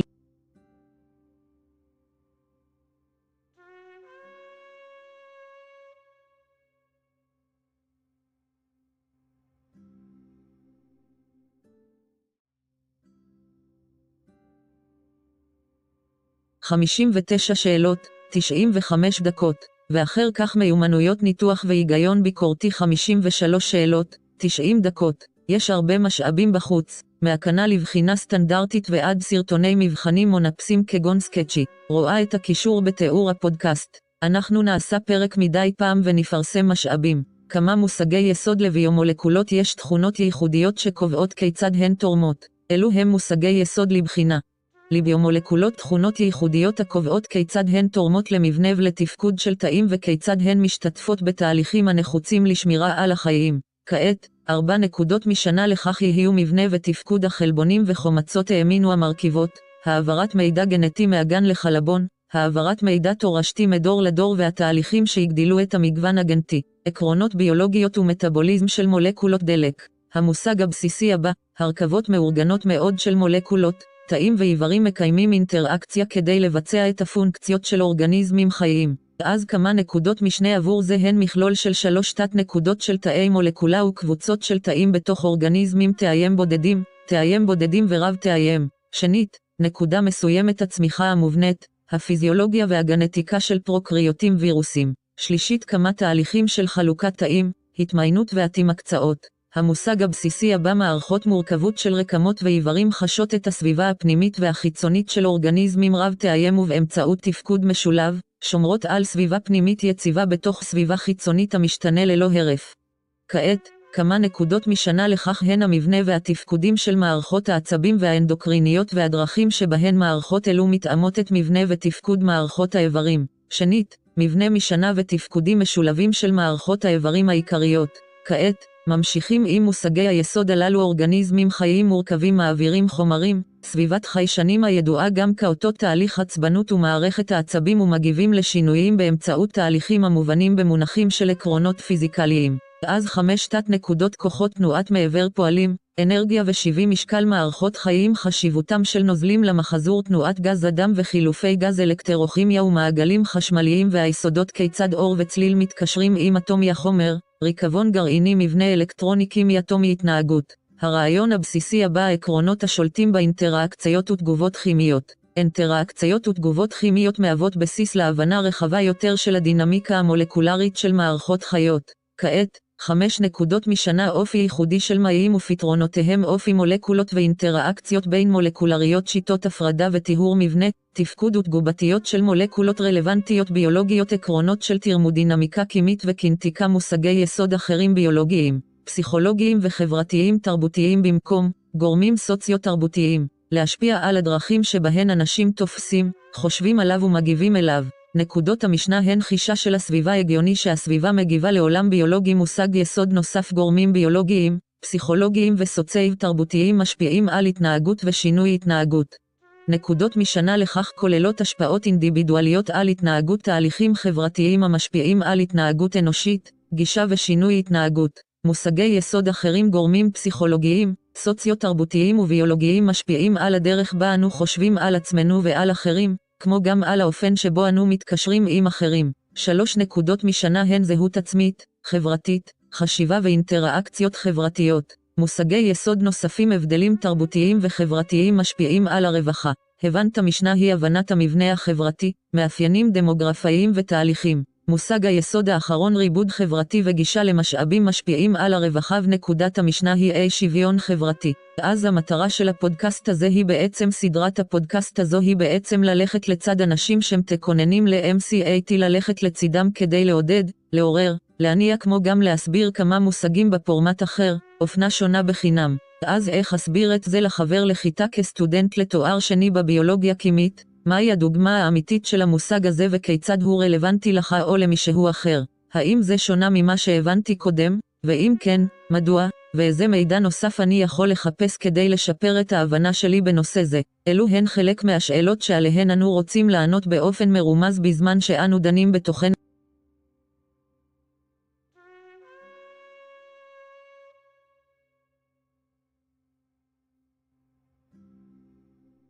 אז היום אנחנו הולכים לדבר על אחד ממושגי היסוד הראשונים והמתודולוגיה שאנחנו הולכים לעבור היא שאנחנו הולכים לעשות וריאציה של SQR עם זאת למידה של גישה, סקר, שאלה, קריאה, סקירה ודקלמה. אנחנו הולכים לעשות קצת אחרת. אנחנו הולכים לסקר, לנסח מחדש, להסביר, לתרגם, לקשר דוגמאות ולעבור גם על כמה דברים אחרים. אז הרעיון הבסיסי הראשון בו נעסוק היום למושג היסוד הראשון לבאו מולקולות יש תכונות ייחודיות שקובעות כיצד הן תורמות למבנה ולתפקוד של תאים וכיצד הן משתתפות בתהליכים הנחוצים לשמירה על החיים. אז למילות מפתח חושבים על ביומולקולות יש תכונות ייחודיות שקובעות כיצד הן תורמות למבנה ולתפקוד של תאים וכיצד הן משתתפות בתהליכים הדרושים לשמירה על החיים. אז ביומולקולות אנחנו חושבים על ביופולימרים כמו פחמימות, שומנים, חלבונים, חומצות גרעין, המאפיינים הייחודיים, בין אם זה הייחודיות האנומרית של גורמים חייתיים של פחמימות לכיראליות של חומצות אמינו לסגוליות של חומצות גרעין, לתועלת של שומנים, והם קובעים כיצד הצורה עוקבת אחר הפונקציה של הטבע הדטרמיניסטי הזה של הביומולקולות. כעת, הם תורמים למבנה ולתפקוד של תאים. נוכל לדבר הרבה על כך ועל האופן שבו הם משתתפים בתהליכים הדרושים לשמירה על החיים. ודוגמה לכך היא הנשימה. אז בואו נדבר על נקודת התא, המבנה והתפקוד של חלבונים וחומצות האמינו המרכיבות אותם. אז מהן חומצות אמינו, חומצות אמינו הן בעצם היחידות הבסיסיות המרכיבות חלבונים. הם מורכבים מקבוצת אמינו, קבוצת קרבוקסיל וקבוצה משתנה, מגליצין לגליצין עם המימן שלו, לטריפטופן עם הפונקציונליות הפנימית המורכבת שלו, לליזין עם הפונקציונליות הבוטילמוניום שלו. חומצות אמינו הן ייחודיות ומאוד ספציפיות. אז לחומצות אמינו, יש להן תצורה מוחלטת של מיקום האלפה. חומצות אמינו הן בעצם יוניזורידה ב-pH בסיסי אנושי 7.4. הם קיימים חיונים מגוחכים או דו-קוטביים. סיווגים יכולים לנוע בין רעיל קוטבי לא קוטבי או בסיסי. חלק מהתגובות המערבות חומצות אמינו הן קישור הגופרית שבו נוצר קשר דיסולפיד בין שני שיירי ציסטאין, שתי קבוצות ציסטאין או מולקולות קישורי פפטידים עם פוליפפטידים וחלבונים ולאחר מכן ההידרוליזה. אז בוא נחזור על זה. אז עשינו על זה סקר. עכשיו בואו ננסח זאת מחדש. הצורה הגנרית של חומצת אמינו מורכבת מקבוצת אלפי אמינו, פחמן פטראדרלי, קבוצה משתנה וקבוצת אלפי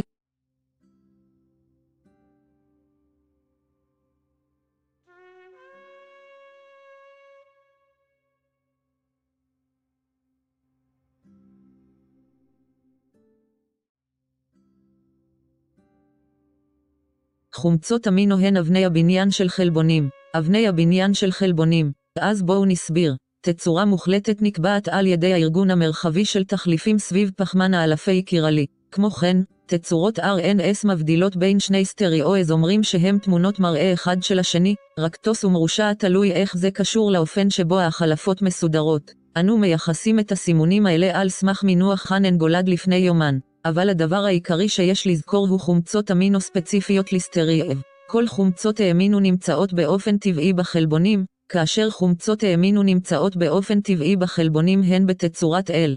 דיאז אני אמינו וסוכר דיאז סוכרים שנמצאים באופן טבעי בגוף נוטים להיות דיאז בעצם, אם אנחנו מפרקים אות, אם נתרגם אותו לשלב התרגום של התהליך הזה חומצות אמינו הן יחידות הבסיס של חלבונים, יש להם ארבעה מרכיבים, פחמן אלפה, קבוצת אמינו, קבוצת קרבוקסיל ו-R, קבוצה משתנה, בוא נחשוב על פרולין. יש לנו מעטפת חומצות אמינו-ליפרולין הזה, אנחנו אפילו מנסים לומר פי עמוד השדרה שונה,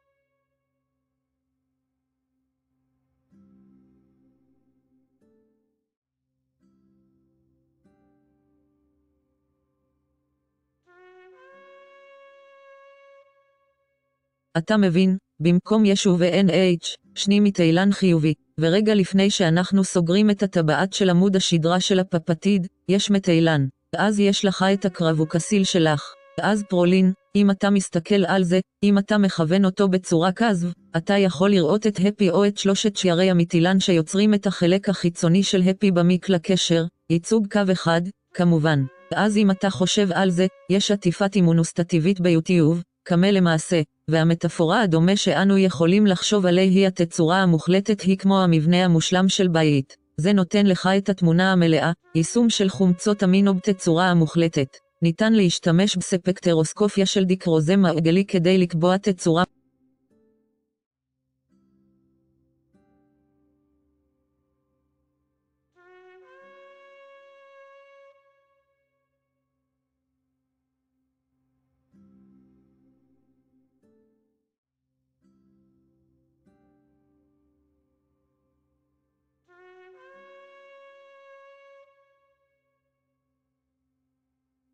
אז בואו נחשוב על חומצות אמינו ויונים דו-קוטביים בסביבות מימיות תנאים פיזיולוגיים, כמובן, קבוצות האמינו והקרבוקסיל יהיו מיוננות. משם אנחנו מקבלים את זה דרך הטבע העיוני. לכן, אם נסביר עוד קצת בתנאים חומציים הם pH נמוך, קבוצת האמינו תהיה פרוטונית וקבוצת הקרבוקסיל תישאר זהה. בתנאים ניטרליים או ניטרלי pH 7.4 הוא מה שאנחנו מתכוונים אליו. חומצת האמינו תתקיים בצורתה הריטונית, כאשר קבוצת האמינו תהיה פרוטונית וקבוצת הקרבוקסיל תהיה דה-פרוטונית. בתנאים בסיסיים או pH גבוה, קבוצת האמינו נשארת זהה, קבוצת הקרבוקסיל מנותקת פרוטונים. בואו נתרגם את זה לשפה רגילה. בתנאי גוף טבעיים נורמליים, שני חלקי חומצות האמינו הנפוצים, קבוצות הקרבוקסיל והאמינו, יהיו פרוטונים ועוד דה-פרוטונים בהתאם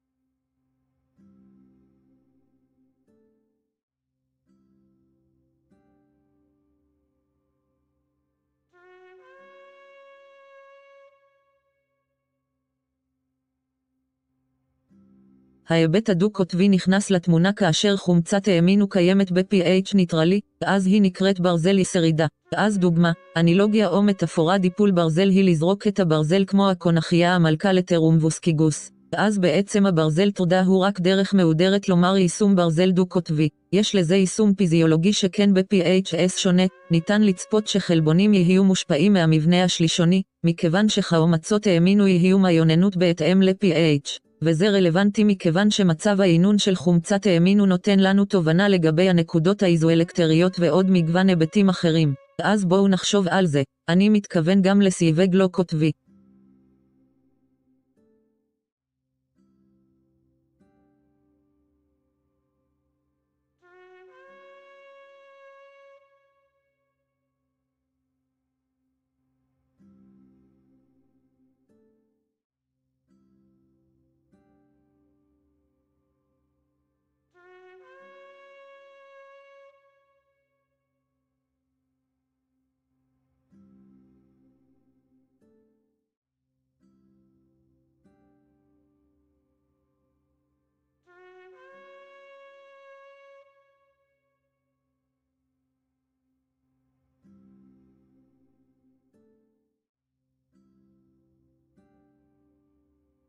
מטיפן גלייסין גיאלנין A וליין וי סלוסין I, לוסין L פרליין טריפ טריפטפן מתי, מתיונין פניל, פנילאלנין קוטבי, סנט GATCS סרין טיטריאנין G, גלוטמין אספרגין. כמובן, בייצוג האוויר היחיד, אספרגין מיוצג כף N טירוזין. בקיצור זה ציינו כף T, אבל זה בעצם מיוצג כף Y מכיוון שזהו קיצור של אות אחת. ואז C והוא C בייצוג האות האחת שלו. אז חומצה אספירית אנחנו אומרים שהקיצור הוא AG עבור חומצה אספירית, חומצה גלוטמית. עם זאת, עבור חומצה אספירית, ייצוג האות האחת הוא D עבור חומצה גלוטמית, ייצוג האות האחת הוא E או דרך טובה יותר לומר זאת היא אספרטט הוא D גלוטמת הוא E עבור שאריות בסיסיות הל, היסטין, ארג'ינין, ליזין הל היסטידין. זה שהייצוג הוא H ארגינין. עם זאת, זה שהייצוג הוא R ועבור ליזין, זה שהייצוג הוא K אז רשימת חומצות אמינו חיוניות, טלוויזיה, שפתיים, טרימט, אז ליזין 3 אנדיין פליינה איזולוצין, לוצין, פנילאלנין, טריפטופן מתיונין. אז בואו רק נזכור את הדברים האלה, בואו נחשוב על עוד כמה סיווגי חומצות אמינו. למה שיהיה לנו אכפת? לחומצות אמינו יש את הסיווג שלהן על סמך הקבוצה המשתנה שלהן או קבוצת R שלהן. לחומצות אמינו קוטביות יש קבוצה משתנה שכותבת מספיק כדי ליצור קשר ממן עם האיים אבל לא מספיק קוטבית כדי לפעול כחומצה או בסיס. אז לחומצות אמינו לא קוטביות יש שרשרת צד אליפאיטית או ארומטית המתייחסת לשרשרת פחמן רבייה. RMIC מתייחס לפונקציונליות צבאית כמו קבוצת בנזל שקיימת בפניללנין או פונקציונליות אינדיול הקיימת בטריפטופן. אז לחומצות אמינו סיליקיות יש קבוצות חומצה קרבוקסילית בקבוצות השרשרת הצדדית, ולחומצות אמינו בסיסיות יש קבוצות R בסיסיות בשרשרת הצדדית. חומצות אמינו חיוניות הן חומצות אמינו שאינן יכולות להיות מסונתזות על ידי בני אדם בוגרים, אך יש להשיג אותן מהתזונה בדרך כלל לתרגם. אז בואו נפרק את זה. חומצות אמינו ייחודיות בגלל קבוצות R שלהן קוטביות, קוטביות, חצי קוטביות, לא קוטביות, חצי לא קוטביות R, קבוצות R חומציות, ובסיסיות כי קבוצות R בסיסיות. חומצות אמינו חיוניות חייבות להיות שמונה או עט על מנת לעמוד בדרישה איתי-תזונתית. C ו-G קבוצות המטאפורה מיועדים לקבוצות משתנות מכיוון שמקום הלידה הוא הלאום. זו מטאפורה רופפת, אבל הרציונל ניתן להשתמש בסיווגי יישומים כדי להבין את המבנה השלישוני ולעזור בהבהרת המבנה, כמו עם חלבון במאח ועוד מגוון דברים. ואז בואו נחשוב על תגובות של חומצות אמינו. קשרי גופרית לציסטאין, לקשרי הדיסולפיד החמים יש קשרים עם פוליפפטידים וחלבונים והידרוליזה. אז בואו נדבר על קשרי גופרית. למה שיהיה לנו אכפת? קשר דיסולפיד קוולנטי יכול להיווצר בין קבוצות HR המכילות גופרית על שתי מולקולות ציסטאין המייצרות את חומצת האמינו ציסטין. ואז חומצות אמינו הצמדות פפטיד יוצרות שרשראות פוליפפטידיות באמצעות קשרי פפטיד שנוצרים כאשר האמין של חומצת אמינו אחת יוצר קשר עמידי קוולנטי עם הפחמן הקרבונלי על חומצת אמינו שנייה, תוך שחרור מולקולה של מים H2 ו-H20 בתהליך. דוגמה לסינתזת התייבשות, שההפך ממנה כרוך בהידרוליזה בגלל יצירת מים כתוצאה מההצמדה. ואז ההידרוליזה היא ההפך מסינתזת התייבשות כי אתה שובר קשר פפטיד וזה כרוך בתוספת מים בניגוד להסרה של וזה כרוך בעצם, אם אתה מפזר אותו יותר למטה, תוספת של מימן לקבוצת חומצות אמינו אחת וההידרוקסי לחומצת האמינו פחמן קרבוניל שמסווג אותו כהידרוליזה. ואז בואו נפרק את זה למונחים פשוטים. קשרים דיסולפידים יכולים להיווצר בין חומצות אמינו עם גופרית המכילה קבוצות R, המתייחסות בדרך כלל להתרחשות עם ציסטאין, שיש לה קבוצת מרקאפט או גופרית הידרב. קישורי פפטידים אמין של חומצת אמינו אחת יוצר עמיד קוולנטי הקשר עם הפחמן הקרבונלי על חומצת אמינו שנייה הידרוליזה של שבירת הקשר הפפטיד באמצעות מים, כך שדוגמאות כוללות קשרי דיסולפיד וקשרי פפטיד ציסטאין בשרשרת הפוליפפטיד, הידרוליזה וקשר פפטיד. תגובות ההידרוליזה עם גירויים מתפוריים של פרוטזות. כל תגובות חומצות האמינו הן כמו אימלט בין בלוקים או הריסת הדינמיט, למרות שבעצם יש לומר שתגובות חומצות אמינו מהוות בסיס לתכנית המיקרוסקופית הגדולה יותר שאנו רואים באורגניזמים ביולוגיים. אנזימי יישום הם יישום ביולוגי לתגובות חומצות אמינו. בואו נדבר עוד קצת.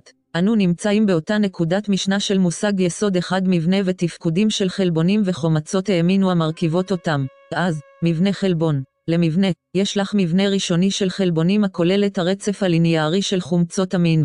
מבנה משני, הכולל סלילי אלפי וגיליונות בתה. מבנה שלישוני, הכולל היווצרות של קונפורמציות תלת-ממדיות של אותם מבנים משניים. מבנים רבעוניים מתייחסים ליחידות המשנה, אז יציבות קונפורמציה כרוכה בדנטורציה וקיפול. דנטורציה יכולה להתרחש בטמפרטורות PHS שונות. קיפול מתרחש במצב מסוים, בין אם זה עניין סביבתי או pH. זה מאוד ספציפי וזה מקל גם על ידי חלבונים אחרים במקרים מסוימים. אז יש לך אינטראקציות הידרופוביות שהן מאוד רלוונטיות. אינטראקציות הידרופוביות מבוססות על הרעיון שדברים מעדיפים מערכות נוטות למצבים גבוהים יותר או לערכים גבוהים יותר של אנטרופיה. אינטראקציות הידרופוביות, למשל, טיפות השמן והמים המתחברות יחד בגלל כוחות בין מולקולריים שהם למשל, שמן ומים. כל הטיפות מתחברות יחד או מתקבצות זו לזו כי אתם ממזערים את האינטראקציות או את הסדר של המערכת כדי להגביר אי סדר של המערכת אשר עולה בקנה אחד עם עקרונות תרמודינמיים בכך שמערכות נוטות לשקור שכבת הצלת אנטרופיה. אנטרופיה, כמובן קשורה לזה. אז בואו נדבר יותר על מבנה החלבון. למבנה החלבון מספר אלמנטים מבנה ראשוני, מבנה משני, מבנה שלישוני ומבנה כלילי. כפי שנאמר קודם לכן, זה הרצף הליניארי של חומצות המין. מבנה ראשוני שמתחיל בקצה N ומסתיים בקצה C אז N טרמינס מתייחס לפונקציונליות האמינו של קבוצת האמינו, קבוצת NH3 ומסתיים בקצה C או בקבוצת הקרבוקסיל. מבנה משני מאופיין במבנים המקומיים הנוצרים על ידי רצף הפוליפפטיד. חיבור H אחראי במידה רבה למרכיבי המבנה המשנה שהם סלילי אלפי וגליונות בתה. אז פרולין יכול לגרום לקיפולים ולסלילי אלפי. זה מה שהוא שצריך לזכור. גיליונות בתא, גדילי בתא שאנו מתכוונים אליהם, הם יכולים להיות מקבילים אנטי-מקבילים. מבנה שלישוני, יש מבנה 3D צורה גיאומטרית, בעיקר בשל אינטראקציה בין שרשראות צד על חומצות אמינו במהלך תהליך קיפול. אז תפקיד החלבון חשוב, ייחודי. זוהי חומצת אמינו ייחודית בשל המבנה שלה להשלכות הן אישור, קשיחות וחוסר יכולת לפעול כתורם לקשירת ממן. תחשוב על זה, לאן זה הולך לקשר ממן? לאיזה חלק שלו יש את הפונקציונליות או המתקן לקשור ממן? קשרי דיסולפיד בין שיירי ציסטאן פועלים כגשר לחיבור חלקים שונים של החלבון המקופל. קשרי סולפת חשובים מאוד, אנחנו רואים אותם בהרבה חלבונים סמקילים או משתפים פעולה עם מיני גופרית תגובתיים או מיני הסל. בואו נחשוב על קשר ההידרופובי, כיצד הוא משפיע על קיפול החלבון על ידי חיבור חלקים של הפוליפפטיאד עם שרשראות הצד ההידרופוביות. המבנה הרבעוני משקף את הרכב החלבון הסופי של ריבוי פוליפפטידים. יחידות משנה מקופלות אלו יכולות להיות זהות או לא זהות. אז בואו נפרק את זה. רצף ליניארי הוא ראשוני, גיליונות האלפבית הוא משני, מבנה תלת מימד הוא שלישוני, סידור של תת יחידות חלבון או תחומים הוא כלילי. אז בואו נדבר על זה. יציבות קונפורמטיבית בואו נדבר על זה. חלבון מקבל את האישור הייחודי שלו מרצף חומצות האמינו המרכיבות את המבנה הראשוני של תהליך הקיפול שעובר יציבות יכול להיות מתואר על ידי האנרגיה החופשית של ג'יבס בין מצבים שונים של קונפורמציה נפרשת לעומת קשר ממן מקופל והאפקט ההידרופובי, שלשניהם תפקידים משמעותיים ביציבות הקונפורמציה של חלבון. היציבות הקונפורמטיבית תלויה ב-pH, מוצק, כך, בגורמים עיוניים ובנוכחות של צ'פרונים גרגורי אס אם אתם מכירים את היציבות הקונפורמטיבית הזו, דנטורציה וקיפול, בואו נדבר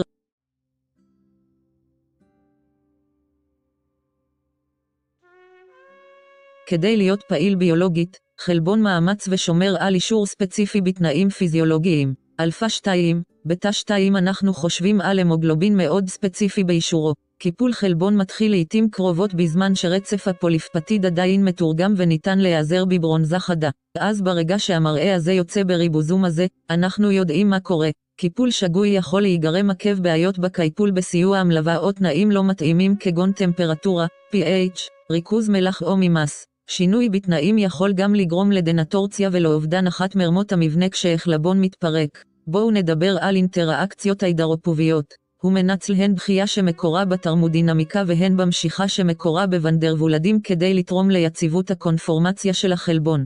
שכבת ההצלה או המעטפת או הארנקים של הידרציה מתארים את ארגון המבנה של ממס סביב מומס. בואו נמשיך לדבר על יציבות קונפורמטיבית. בואו נפרק את זה ונדבר על זה במונחים רגילים. פעילות ביולוגית תלויה באישור חלבון. קיפול שגוי יכול להיגרם על ידי דברים רבים כגון צ'פרונים רעים או תנאים סביבתיים כגון pH שגוי. דרינג יכול להתרחש גם כתוצאה משינוי בתנאים. אינטראקציות ההידרופוביות משתמשות במשיכה ובדחייה כדי לתרום ליציבות האישור של החלבון. שכבת המימס היא שכבת המימס סביב המומס.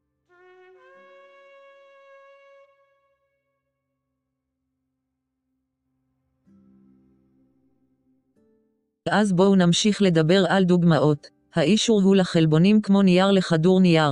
אפלאיקציה היא בדוגמנות דיגיטלית.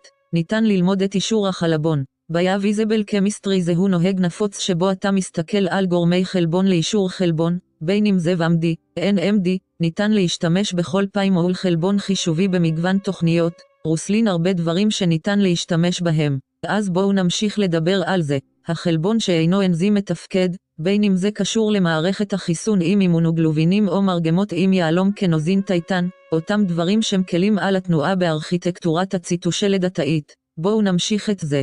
אז פונקציות חלבון לא דומתיות, בואו נסביר כמה אנזימים נוספים הם בעלי חשיבות מדהימה. אבל התועלת הביולוגית של חלבונים משתרעת לתפקודים לא אנדמיים כמו מבנה, תחבורה, ויסות, תנועה והגנה חיסונית. לחלבונים מסוימים יש תכונה ייחודית שהיא היכולת לקשור מולקולות אחרות עם אינטראקציות לא קבילנטיות.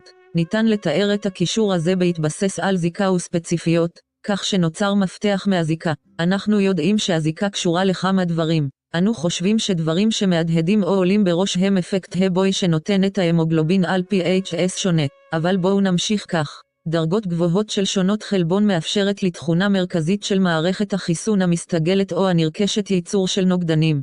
אימודופרוטאן יכול לבצע עבודה מכנית על ידי צימוד אנרגיה אקזגונית המשחררת הידרוליזה של ATP לשינוי הקונפורמטיבי המאפשר אינטראקציות עם מצע המטרה של החלבון. אז בואו נפרק את זה. חלבוני הנילוס הם אנזימים. הם חלבונים שעושים דברים אחרים מלבד לזרז תגובות קימיות. לחלק מהחלבונים יש את היכולת הייחודית להיקשר. אז כשאנחנו חושבים על זה, חשבו מה השורש או השורש הלטיני של ביינד, לגר. אז לגה, לגאנד. בכל מקרה, דרגות גבוהות של שונות חלבון מאפשרות ייצור של נוגדנים. מונופרוטאן מבצע את עבודתו על ידי צימוד אנרגיה של הידרוליזה אקזגונית של ATP לשינוי קונפורמציה. בואו נדבר על דוגמה לאימונוגלובין זה. חלבון משמש כנוגדן חלבונים דינמיים מתפורה. ננמיה פרוטינס הם החלבונים קבועים R לאלפבית. פשוט לא מדברים עליהם או פשוט לא נחשבים להם בכבדות בחוגים מסוימים. אז יישומים פתולוגיות מחלות שונות קשורות לחסרים בלא אנטי-מיקרופרוטאינים כמו מחלת תאי חרמש, מחלת תאי חרמש, קבוצת המחלות ויש לנו מגוון בהתאם למה שמתרחש. זוהי המוגלובנופתיה המתייחסת למחלה המבוססת על מולקולת המוגלובין רגילה. אז זה סוג של מחלת תאי חרמש של המוגלובנופתי. בואו נמשיך את זה. מבנה ותפקוד האנזימים תפקידם של אנזימים בזרז תגובות ביולוגיות. סיווג האנזים לפי סוג תגובה. הו, איזה קטן להגיע לזה אחר כך. הפחתת אנרגיית ההפעלה, המצב והספציפיות של האנזים מודל אוקטוציטים מושרי מודל המנגנון של קופאקטור קטליזה קו אנזימים ויטמינים מסיסים היטב השפעות של תנאים מקומיים של פעילות האנזים. בואו נעבור סקירה מהירה, סקר מהיר, תפקוד אנזימים וזירוז תגובות ביולוגיות. אנחנו יודעים שדבר אחד עולה בראש העיכול. העיכול כרוך בליטני, שפע של ערבוביה של אנזימים, בין אם זה אמלטז, אם זה על היפאז או אמלטאז שבו אנחנו מפרקים את העמילן שלנו למלטבז, בין אם זה ליפאז שמפרק שומנים בטיפות חומצות השומן. טריפסין טריפסן מפרק חלבונים לפוליפפטידים, בין אם זה HCl, רנין, פפסין, כל האנזימים השונים. סיווג האנזים לפי סוג תגובה אז הו, קטן שבו יש לנו הידרוליזה של אקסידרדקטייסיס, יש לנו מקרי טרנסל, יש לנו מגוון של דברים. אז הפחתת אנזימים אנרגיית הפעלה מקלה על הפחתת העיפה כך שתגובות יכולות להתרחש ביתר יעילות. הם זרזים ביולוגיים המספקים נתיב חלופי להתרחשות תגובות. אז מצא סגוליות אנזים אנזים הוא מאוד ספציפי אם חושבים על זה. סוביסטרטים רבים המגיבים עם אנזימים הם סטריאו ספציפיים ולכן חייבת להיות מידה גבוהה של ספציפיות לקולטן או לדבר שמקבל גם משהו.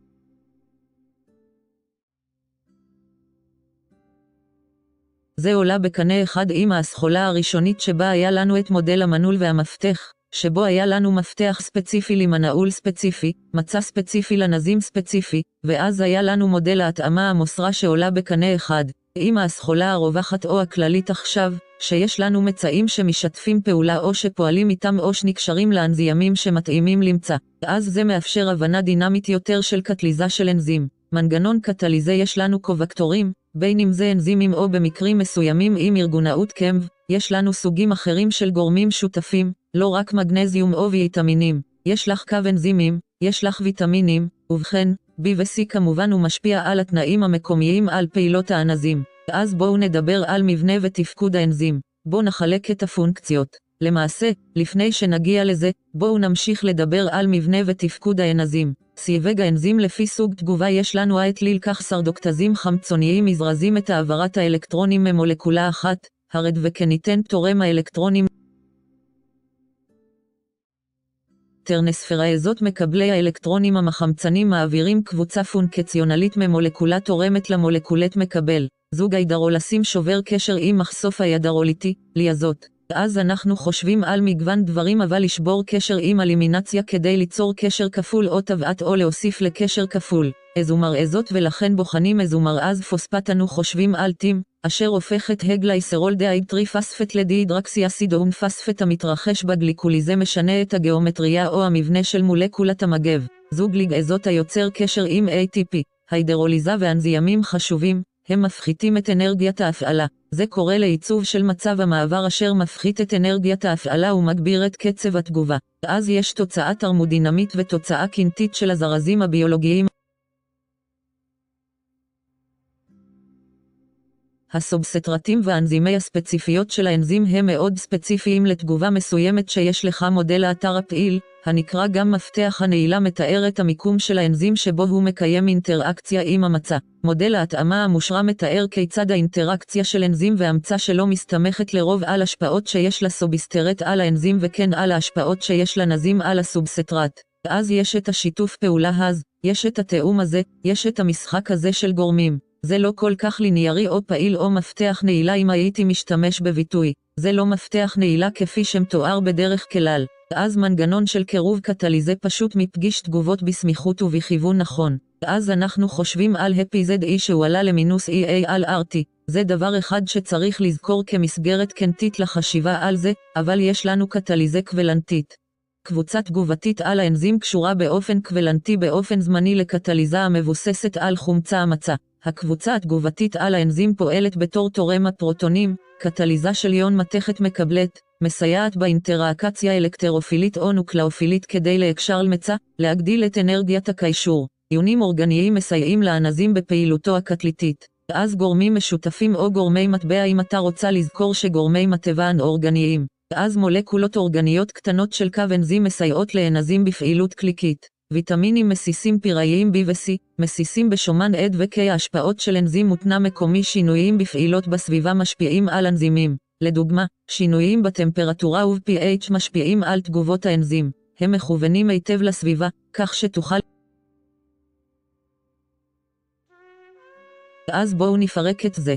פונקציות של אנזימים בזירוז תגובות ביולוגיות אנזים הוא זרז ביולוגי מייצב מצב מעבר מוריד את אנרגיית ההפעלה, מה שמאפשר לתגובה להתקדם מהר יותר וביעילות קטליטית יותר ולאחר מכן סיווג לפי סוג תגובה. יש לך אקסידור רידקטייסיס מזורז חמצון והפחתה העברת הדרוליזה פונקציונלית יותר בשילוב, שבירת קשר עם ביקוע הידרולית תמוגה שבירת קשר עם איזומרזים אלימינציה לשנות את הגיאומטריה של המבנה לגז מחוברת. יצירת קשר עם ATP הידרוליזה הפחתת אנרגיית ההפעלה מתרחשת באמצעות ייצוב מצב המעבר אשר מפחית את אנרגיית ההפעלה ומגביר את קצב התגובה. מצב האנזימי סגוליות אנזים הם מאוד ספציפיים לתגובה מסוימת.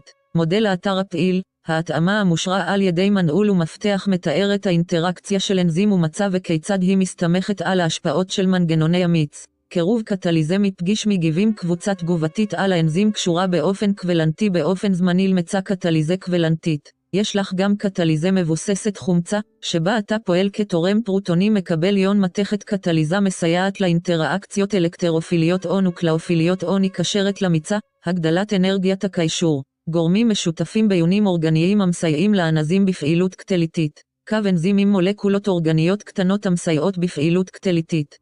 אז יש לנו את הדברים האלה לזכור. אז בואו נחשוב על קימוטריפסין לדוגמה. זה פועל כאנזים הפרעות עיכול, אז מטפורה שאנחנו יכולים לחשוב עליה. פונקציונליות האנזים היא כמו ספר פתוח.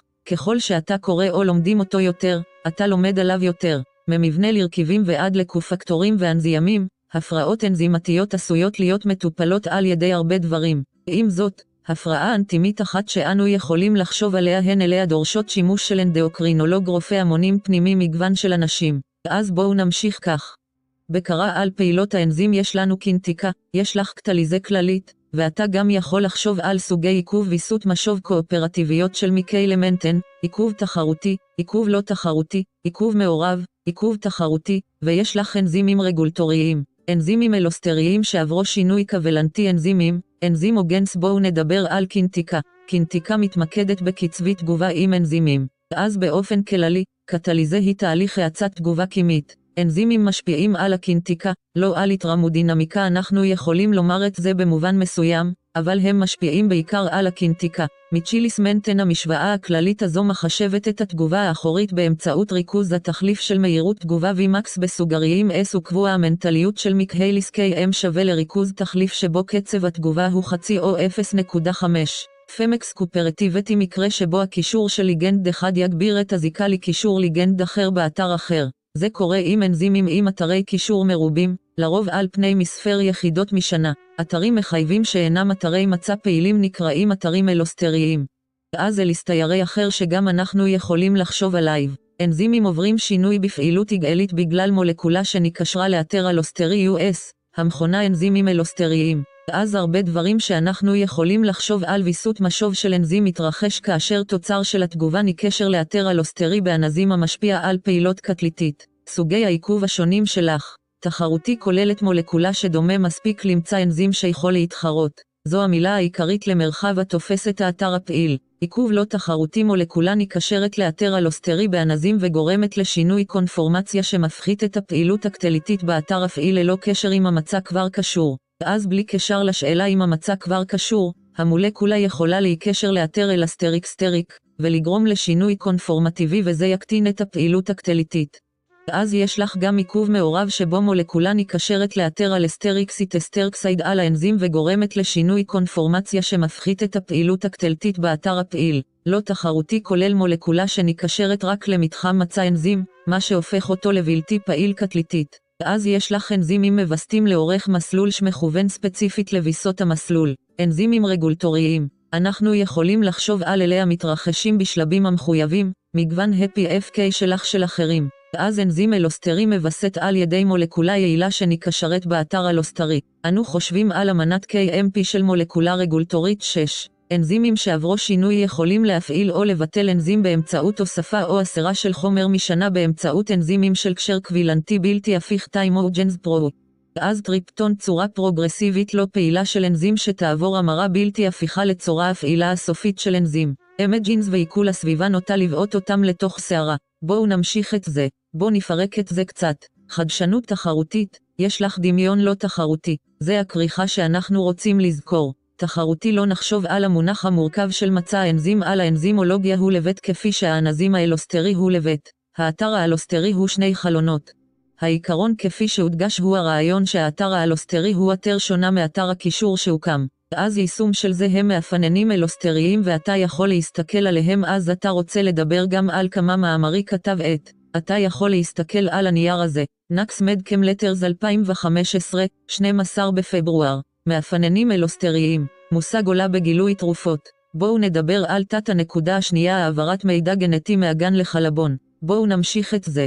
אחד הדברים שלמדתי מקריאה על המבחן הזה הוא שהוא דורש הרבה סיבולת. אז אנחנו הולכים על השעה וחצי, 95 הדקות, הזמן של קטע או קטעים מדעיים. אומבי, העברת מידע גנטי מהגן לחלבון. אז יש לנו מבנה ותפקוד של חומצת גרעין. זהו מושג ביולוגיה ובאוקימיה. התיאור כולל נוקלאוטידים ונוקלאוזידים. אז ההבדל בין נוקלאוטיד, נוקלאוזיד הוא הפוספט. לנוקלאוטידים יש את הפוספט, יש להם את מרחב החנקן, הסוכר והפוספט.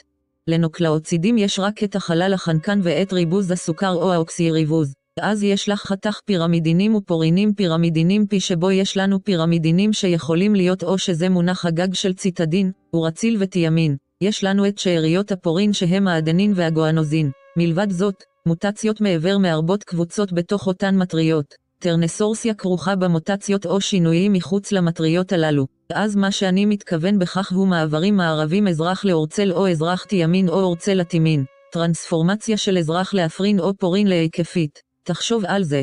המונח המסובך ביותר או המונח השונה ביותר במקום מעבר הוא טרנסוורסיה. כל כך דיוקסיריבלי חומצה קונוקלאית, צליל כפול. יש לך טופס A שלך, טופס B שלך, טופס Z שלך. יש לך את מבני ה-DNA שלך מדגם ווטסון קריק. יש לך דגמים אחרים אבל מודל ווטסון קריק הוא זה שאנחנו רוצים להתמקד בו. יש לך את הספציפיות של זיווג הבסיס שלך עם מבנה חומצת גרעין. האדנין שלך נקשר לתימין. הגואנוזין שלך נקשר עם ציטידין אדנין תימין. יש לך שני קשרי מימן, גואנוזין וציטידין. יש לך שלושה קשרי מימן. DNA חשוב מאוד, יש לו פונקציונליות בהעברת מידע גנטי וזה גם חשוב כפי שאנו רואים כאשר ה-DNA עובר דנטורציה, מתחדש והכלאה, אז חומצות גרעין הן אורגניות, חומצות הן מקרומולקולות אורגניות המורכבות ממגוון מצומצם של נוקלאוטידים מונומרים המקושרים יחד לפולימר נוקלאוטידים נוקלאוטידים. חומצת הגרעין המונומרית היא נוקלאוטיד אשר בתורו מורכב משלושה חלקים טבעת סוכר, בסיס הרלדי וקבוצת פוספט. נוקלאוטיד בנוי דומה עם טבעת סוכר ובסיס הירואי אך חסר קבוצת פוספטים. בואו נחשוב על עמוד השדרה של הסוכר פוספט במבנה של נוקלאוטיד.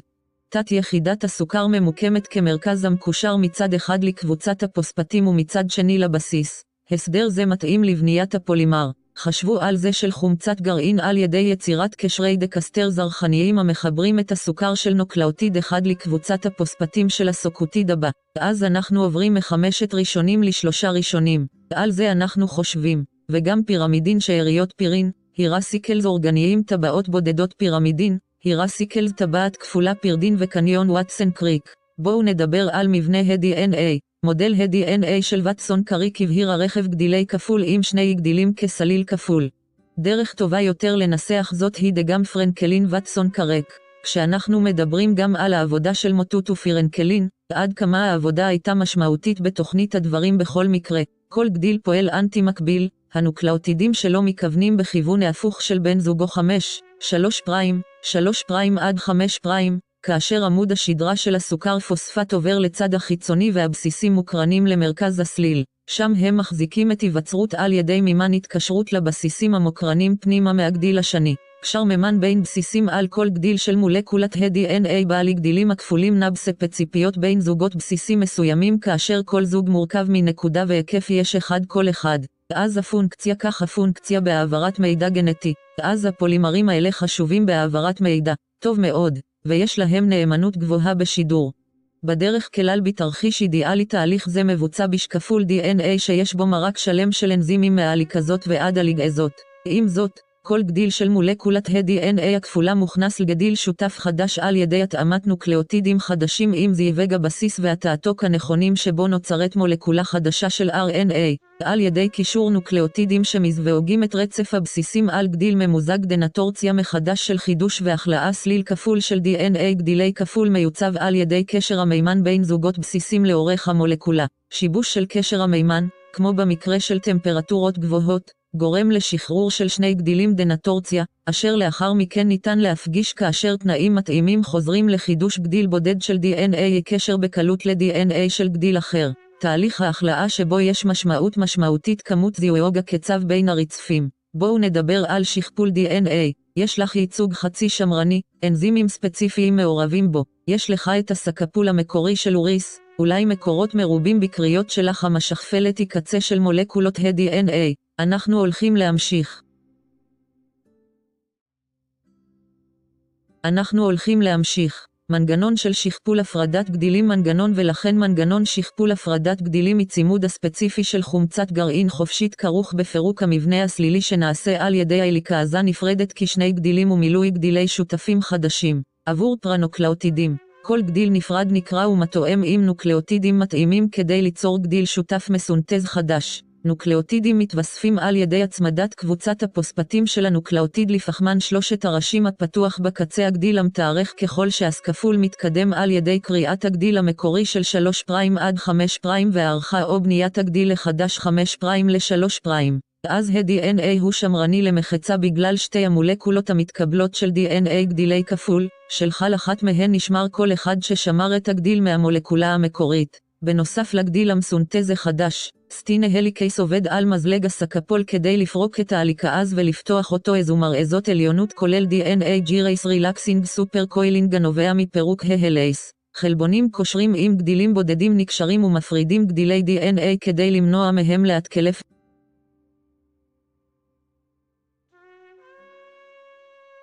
הפרימטים יוצרים פרימירים קצרים של RNA המחוברים באופן זמני כדי ש-DNA פולימראז יתפשט מה-DNA. פולימראז או קו אחר מזלג שכפול הפועל להוספת נוקלאוטידים בחמישה כיווני ראש שלוש ראשיים שהוא מגיע ומסיר ומתקן נוקלאוטידים.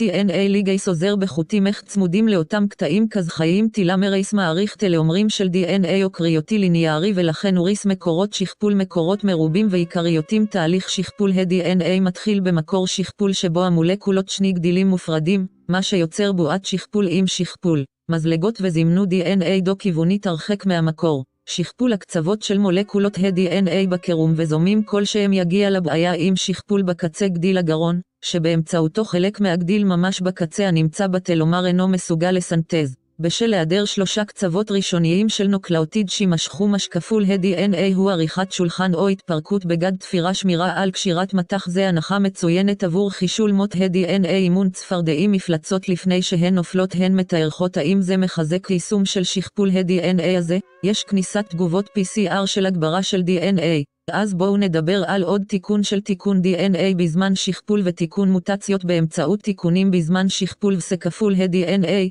ישנה אפשרות להכנסת מוטציות, בין אם הן שונות. מוטציות נקודתיות שטויות מספקות את האפשרות הזו. ניתן לזהות ולתקן בסיסים של אי התאמה במהלך הסקפול.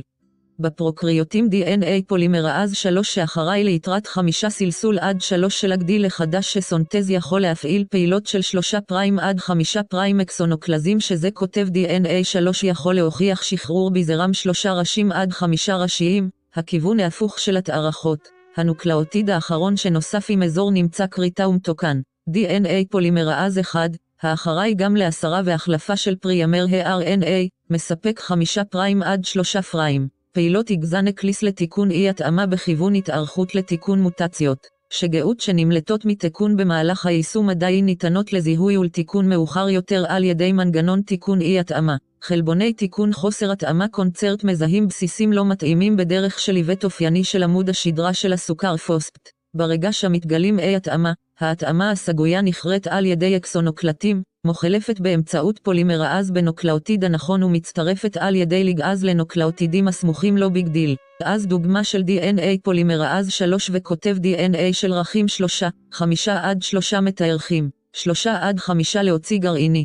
אז כותב דנה 3 עד 3 מעריך כותב דנה מוציא 3 עד 5 כותב דנה 1 להסיר ולהחליף פריימרים של RNA, לא בזבוז. גם חמישה ראשוניים, שלושה ראשוניים יגזן הקליט. זה זה. אז בואו נדבר על אחד הדברים האהובים עלי לדבר על קוד גנטי. DNA דוגמה חיונית ל-RN לחלבון. ייצוגי הקודון המשולש. קשרי קודון לאנטי קולון, קוד גנרי, כל אפקט הנדנוד, זיווג נדנוד, שטות מסנס, התחלת קודונים, סיום, מורנה.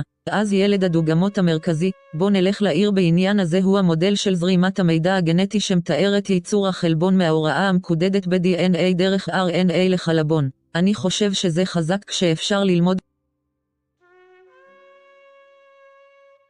אז שלושה ייצוגים שווים. אתה יכול בעצם למפות טרנסורסיות ומעברים בראש שלך כשאתה מדבר מיט גלוטמט ולין, שהם גלוטמט ולין, תג, כן, אתה יכול למפות את הדברים האלה בראש שלך. בכל מקרה, שני התהליכים העיקריים עם הדוגמה המרכזית הם שעתוק DNA ל-RNA ותרגום RNA לחלבון. תהליך השעתוק מייצר מורנה מקריאת תבנית DNA. את המוצר הראשוני הזה, או המורנה הקדם, אנחנו מאבדים למורנה בוגר, שמשמש בתורו כתבנית לתרגום. כאשר אתה חושב על מורנה, אתה גם צריך לזכור את הקפטיילינג, את כובע עם טילאנוזין, את כובע באומתי הגונוזיין ואת זנב האדנין הפולידנסי, שמגיע במהלך עיבוד טרום תעתוק של המורנה, עיבוד פוסט-תעתיק.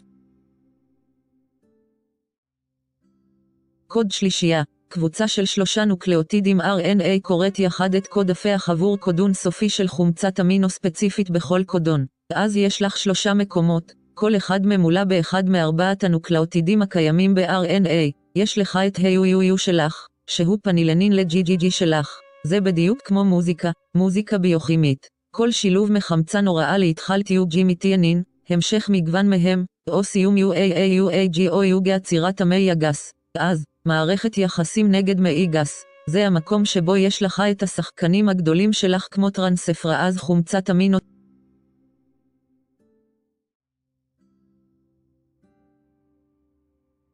יש לך סינתזה אמינו את שלה וזה פשוט נפלא. מכונות התרגום האחראיות לביצוע קריאה זו של המי הגס משתמשות ברצף הספציפי של שלושה נוקלאוטידים הנקרא אנטיקודון כדי להתאים לכל קודון. מנגנון זה הוא סוג שני של RNA הנקרא תונה טרנספר RNA על תפקידו בחיבור או העברת חומצת האמינו המתאימה לרצף הפוליפפטידים. אז בואו נדבר על אפקט הנדנוד. היתירות בקוד עם מספר כאודונים המקודדים לאותה חומצת אמינו מתייחסת לקוד הגנרי. אז מה שזה אומר הוא שאם אתה נכנס לרשימה, יש לך שניים של הלנין יש שני נקודות, אז UU ו-UUC, ואז יש לך גם דוגמאות עם סורי שבהן יש לך F2, L2, L4, אני שלוש עוצרים. יש לך את ה-S4 שלך, P4, T4, 4 שין 4 כולל יוקו, UCC, יוקוקג, ואז גם אם אתה יורד לעמוד האחרון, יש לך C, שני יצירות, 3W, 4R, 4S, שניים שבהם יש לך AG, UAGC, אז יש לך שישה ייצוגים לקרמיקה, שישה ייצוגים לארג'יניין, ויש לך גם כמה ייצוגים גם לאחרים, ארבעה ייצוגים של חלבון, ארבעה ייצוגים, ארבעה ייצוגים ל... אז יש יתירות, וזה עבור קודונים שמקורם ב-DNA הגרעיני. ל-DNA רק או מפנג DNA יש ניואנסים שונים כשלעצמם, כך שכבדונים של מיסנס מביאים להגבלה שמשנה את המיקום בקודון. בהתאם לשינוי המיקום בהחלפת נוקלאוטידים ספציפית, קודון מיסנס עשוי לקודד או לא לקודד לחומצת אמינו אחרת. שטויות. המעי הגס אחראים לסיום רצף הפוליפפטידים. שטויות. למעי הגס אין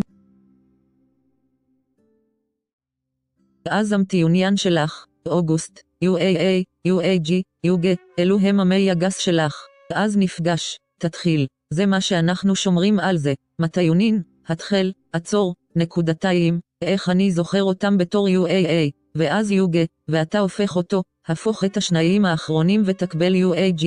אז אקדמיית חאן עוזרת מאוד להבנת הדברים האלה. תמלול חלבון מטאפורי הוא כמו לרשום מערות, לכתוב מילים של שפה, ותרגום הוא כמו שינוי שפוט. אז בואו נדבר יותר על פישוט העניין.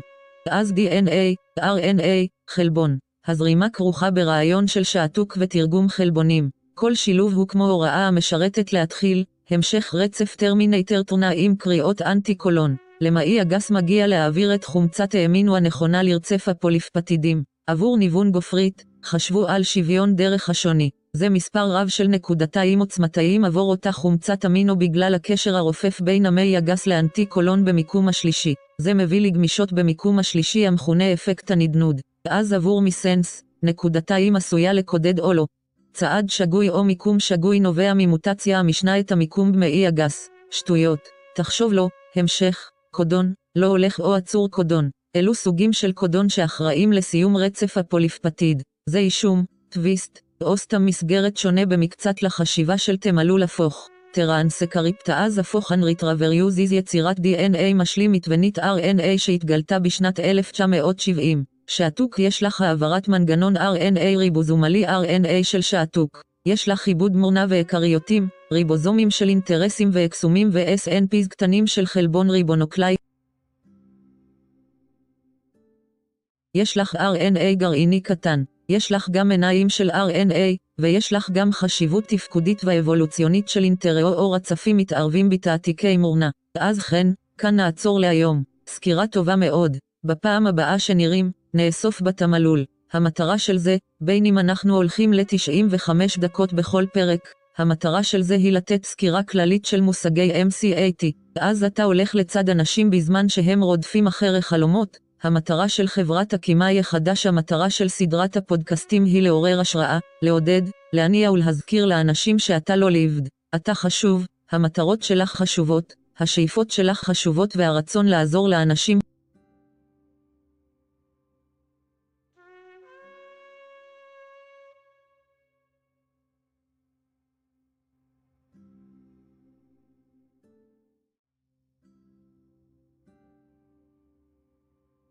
המטרה של הפודקאסט הזה היא לעודד וליצור מסגרת לאנשים ללמוד ולעשות ריבוי משימות קצת יותר טוב. שוב, זהו מסע הפודקאסט נו קמיסט MCAT. הדעות של הפודקאסט הזה אינן קשורות ל-AAFC, אלה של האורחים ושל המארח בלבד. שוב תודה על ההקשבה. תודה על הקשבה. אנו שמחים שהצלחת להתחבר לפודקאסט הזה. שוב, זהו הקימאי החדש, שבו אנו דנים בכימיה, שבפשטות היא מדע השינוי, כמו גם שאר המדעים, הקריירה, המחקר הקהילתי וקוביד 19. שוב תודה על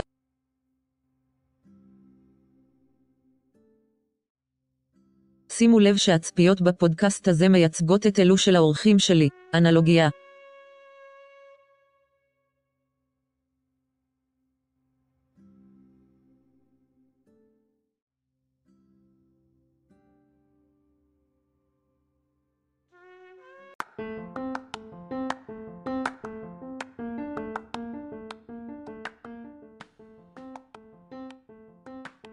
Welcome to the New Chemist Podcast.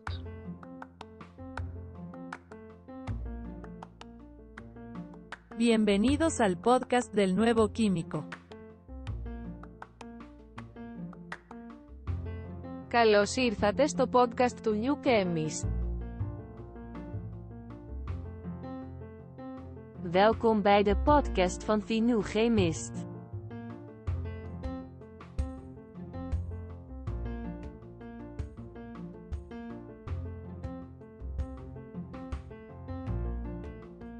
Bienvenue sur le podcast du nouveau chimiste.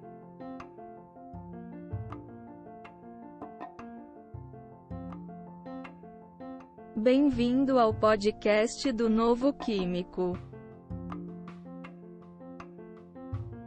Welcome to the New Chemist Podcast.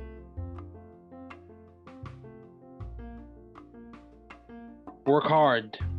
Be value driven. You can do it. You can grow and learn it.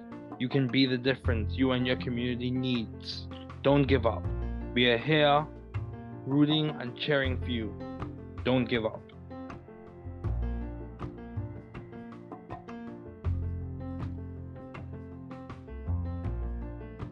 Travaillez dur.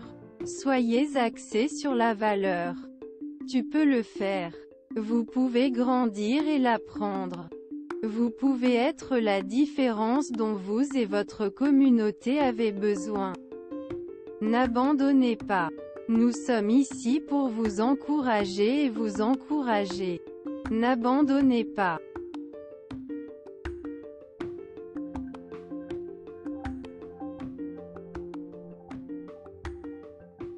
Trabalhar duro. Seja orientado por valores. Você consegue. Você pode crescer e aprender. Você pode ser a diferença que você e sua comunidade precisam. Não desista. Estamos aqui torcendo e torcendo por você. Não desista.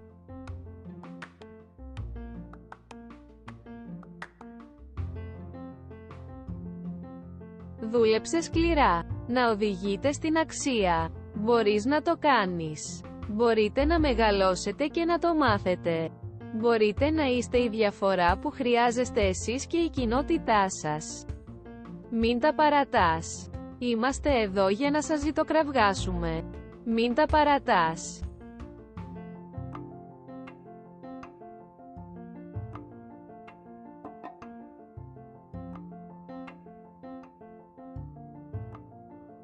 Trabaja duro. Sea impulsado por el valor. Puedes hacerlo. Puedes crecer y aprenderlo. Usted puede ser la diferencia que usted y su comunidad necesitan. No te rindas, estamos aquí animándote y animándote. No te rindas.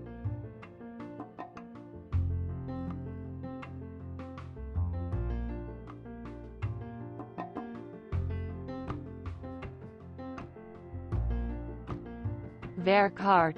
Wees waardegedreven. Je kunt het. Je kunt groeien en leren. U kunt het verschil zijn dat u en uw gemeenschap nodig hebben. Geef niet op. We zijn hier om voor je te roten en te juichen. Geef niet op.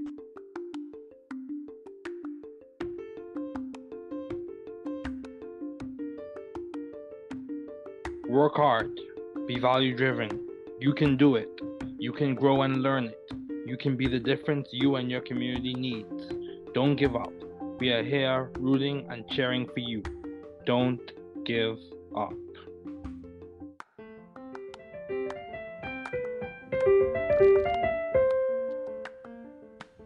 Thanks for listening.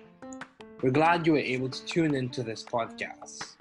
Once again, this is the New Chemist, where we discuss chemistry, which simply put is the science of change, as well as the other sciences, careers, community, research, and COVID 19. Thanks again for listening. Note the views on this podcast represent those of my guests and I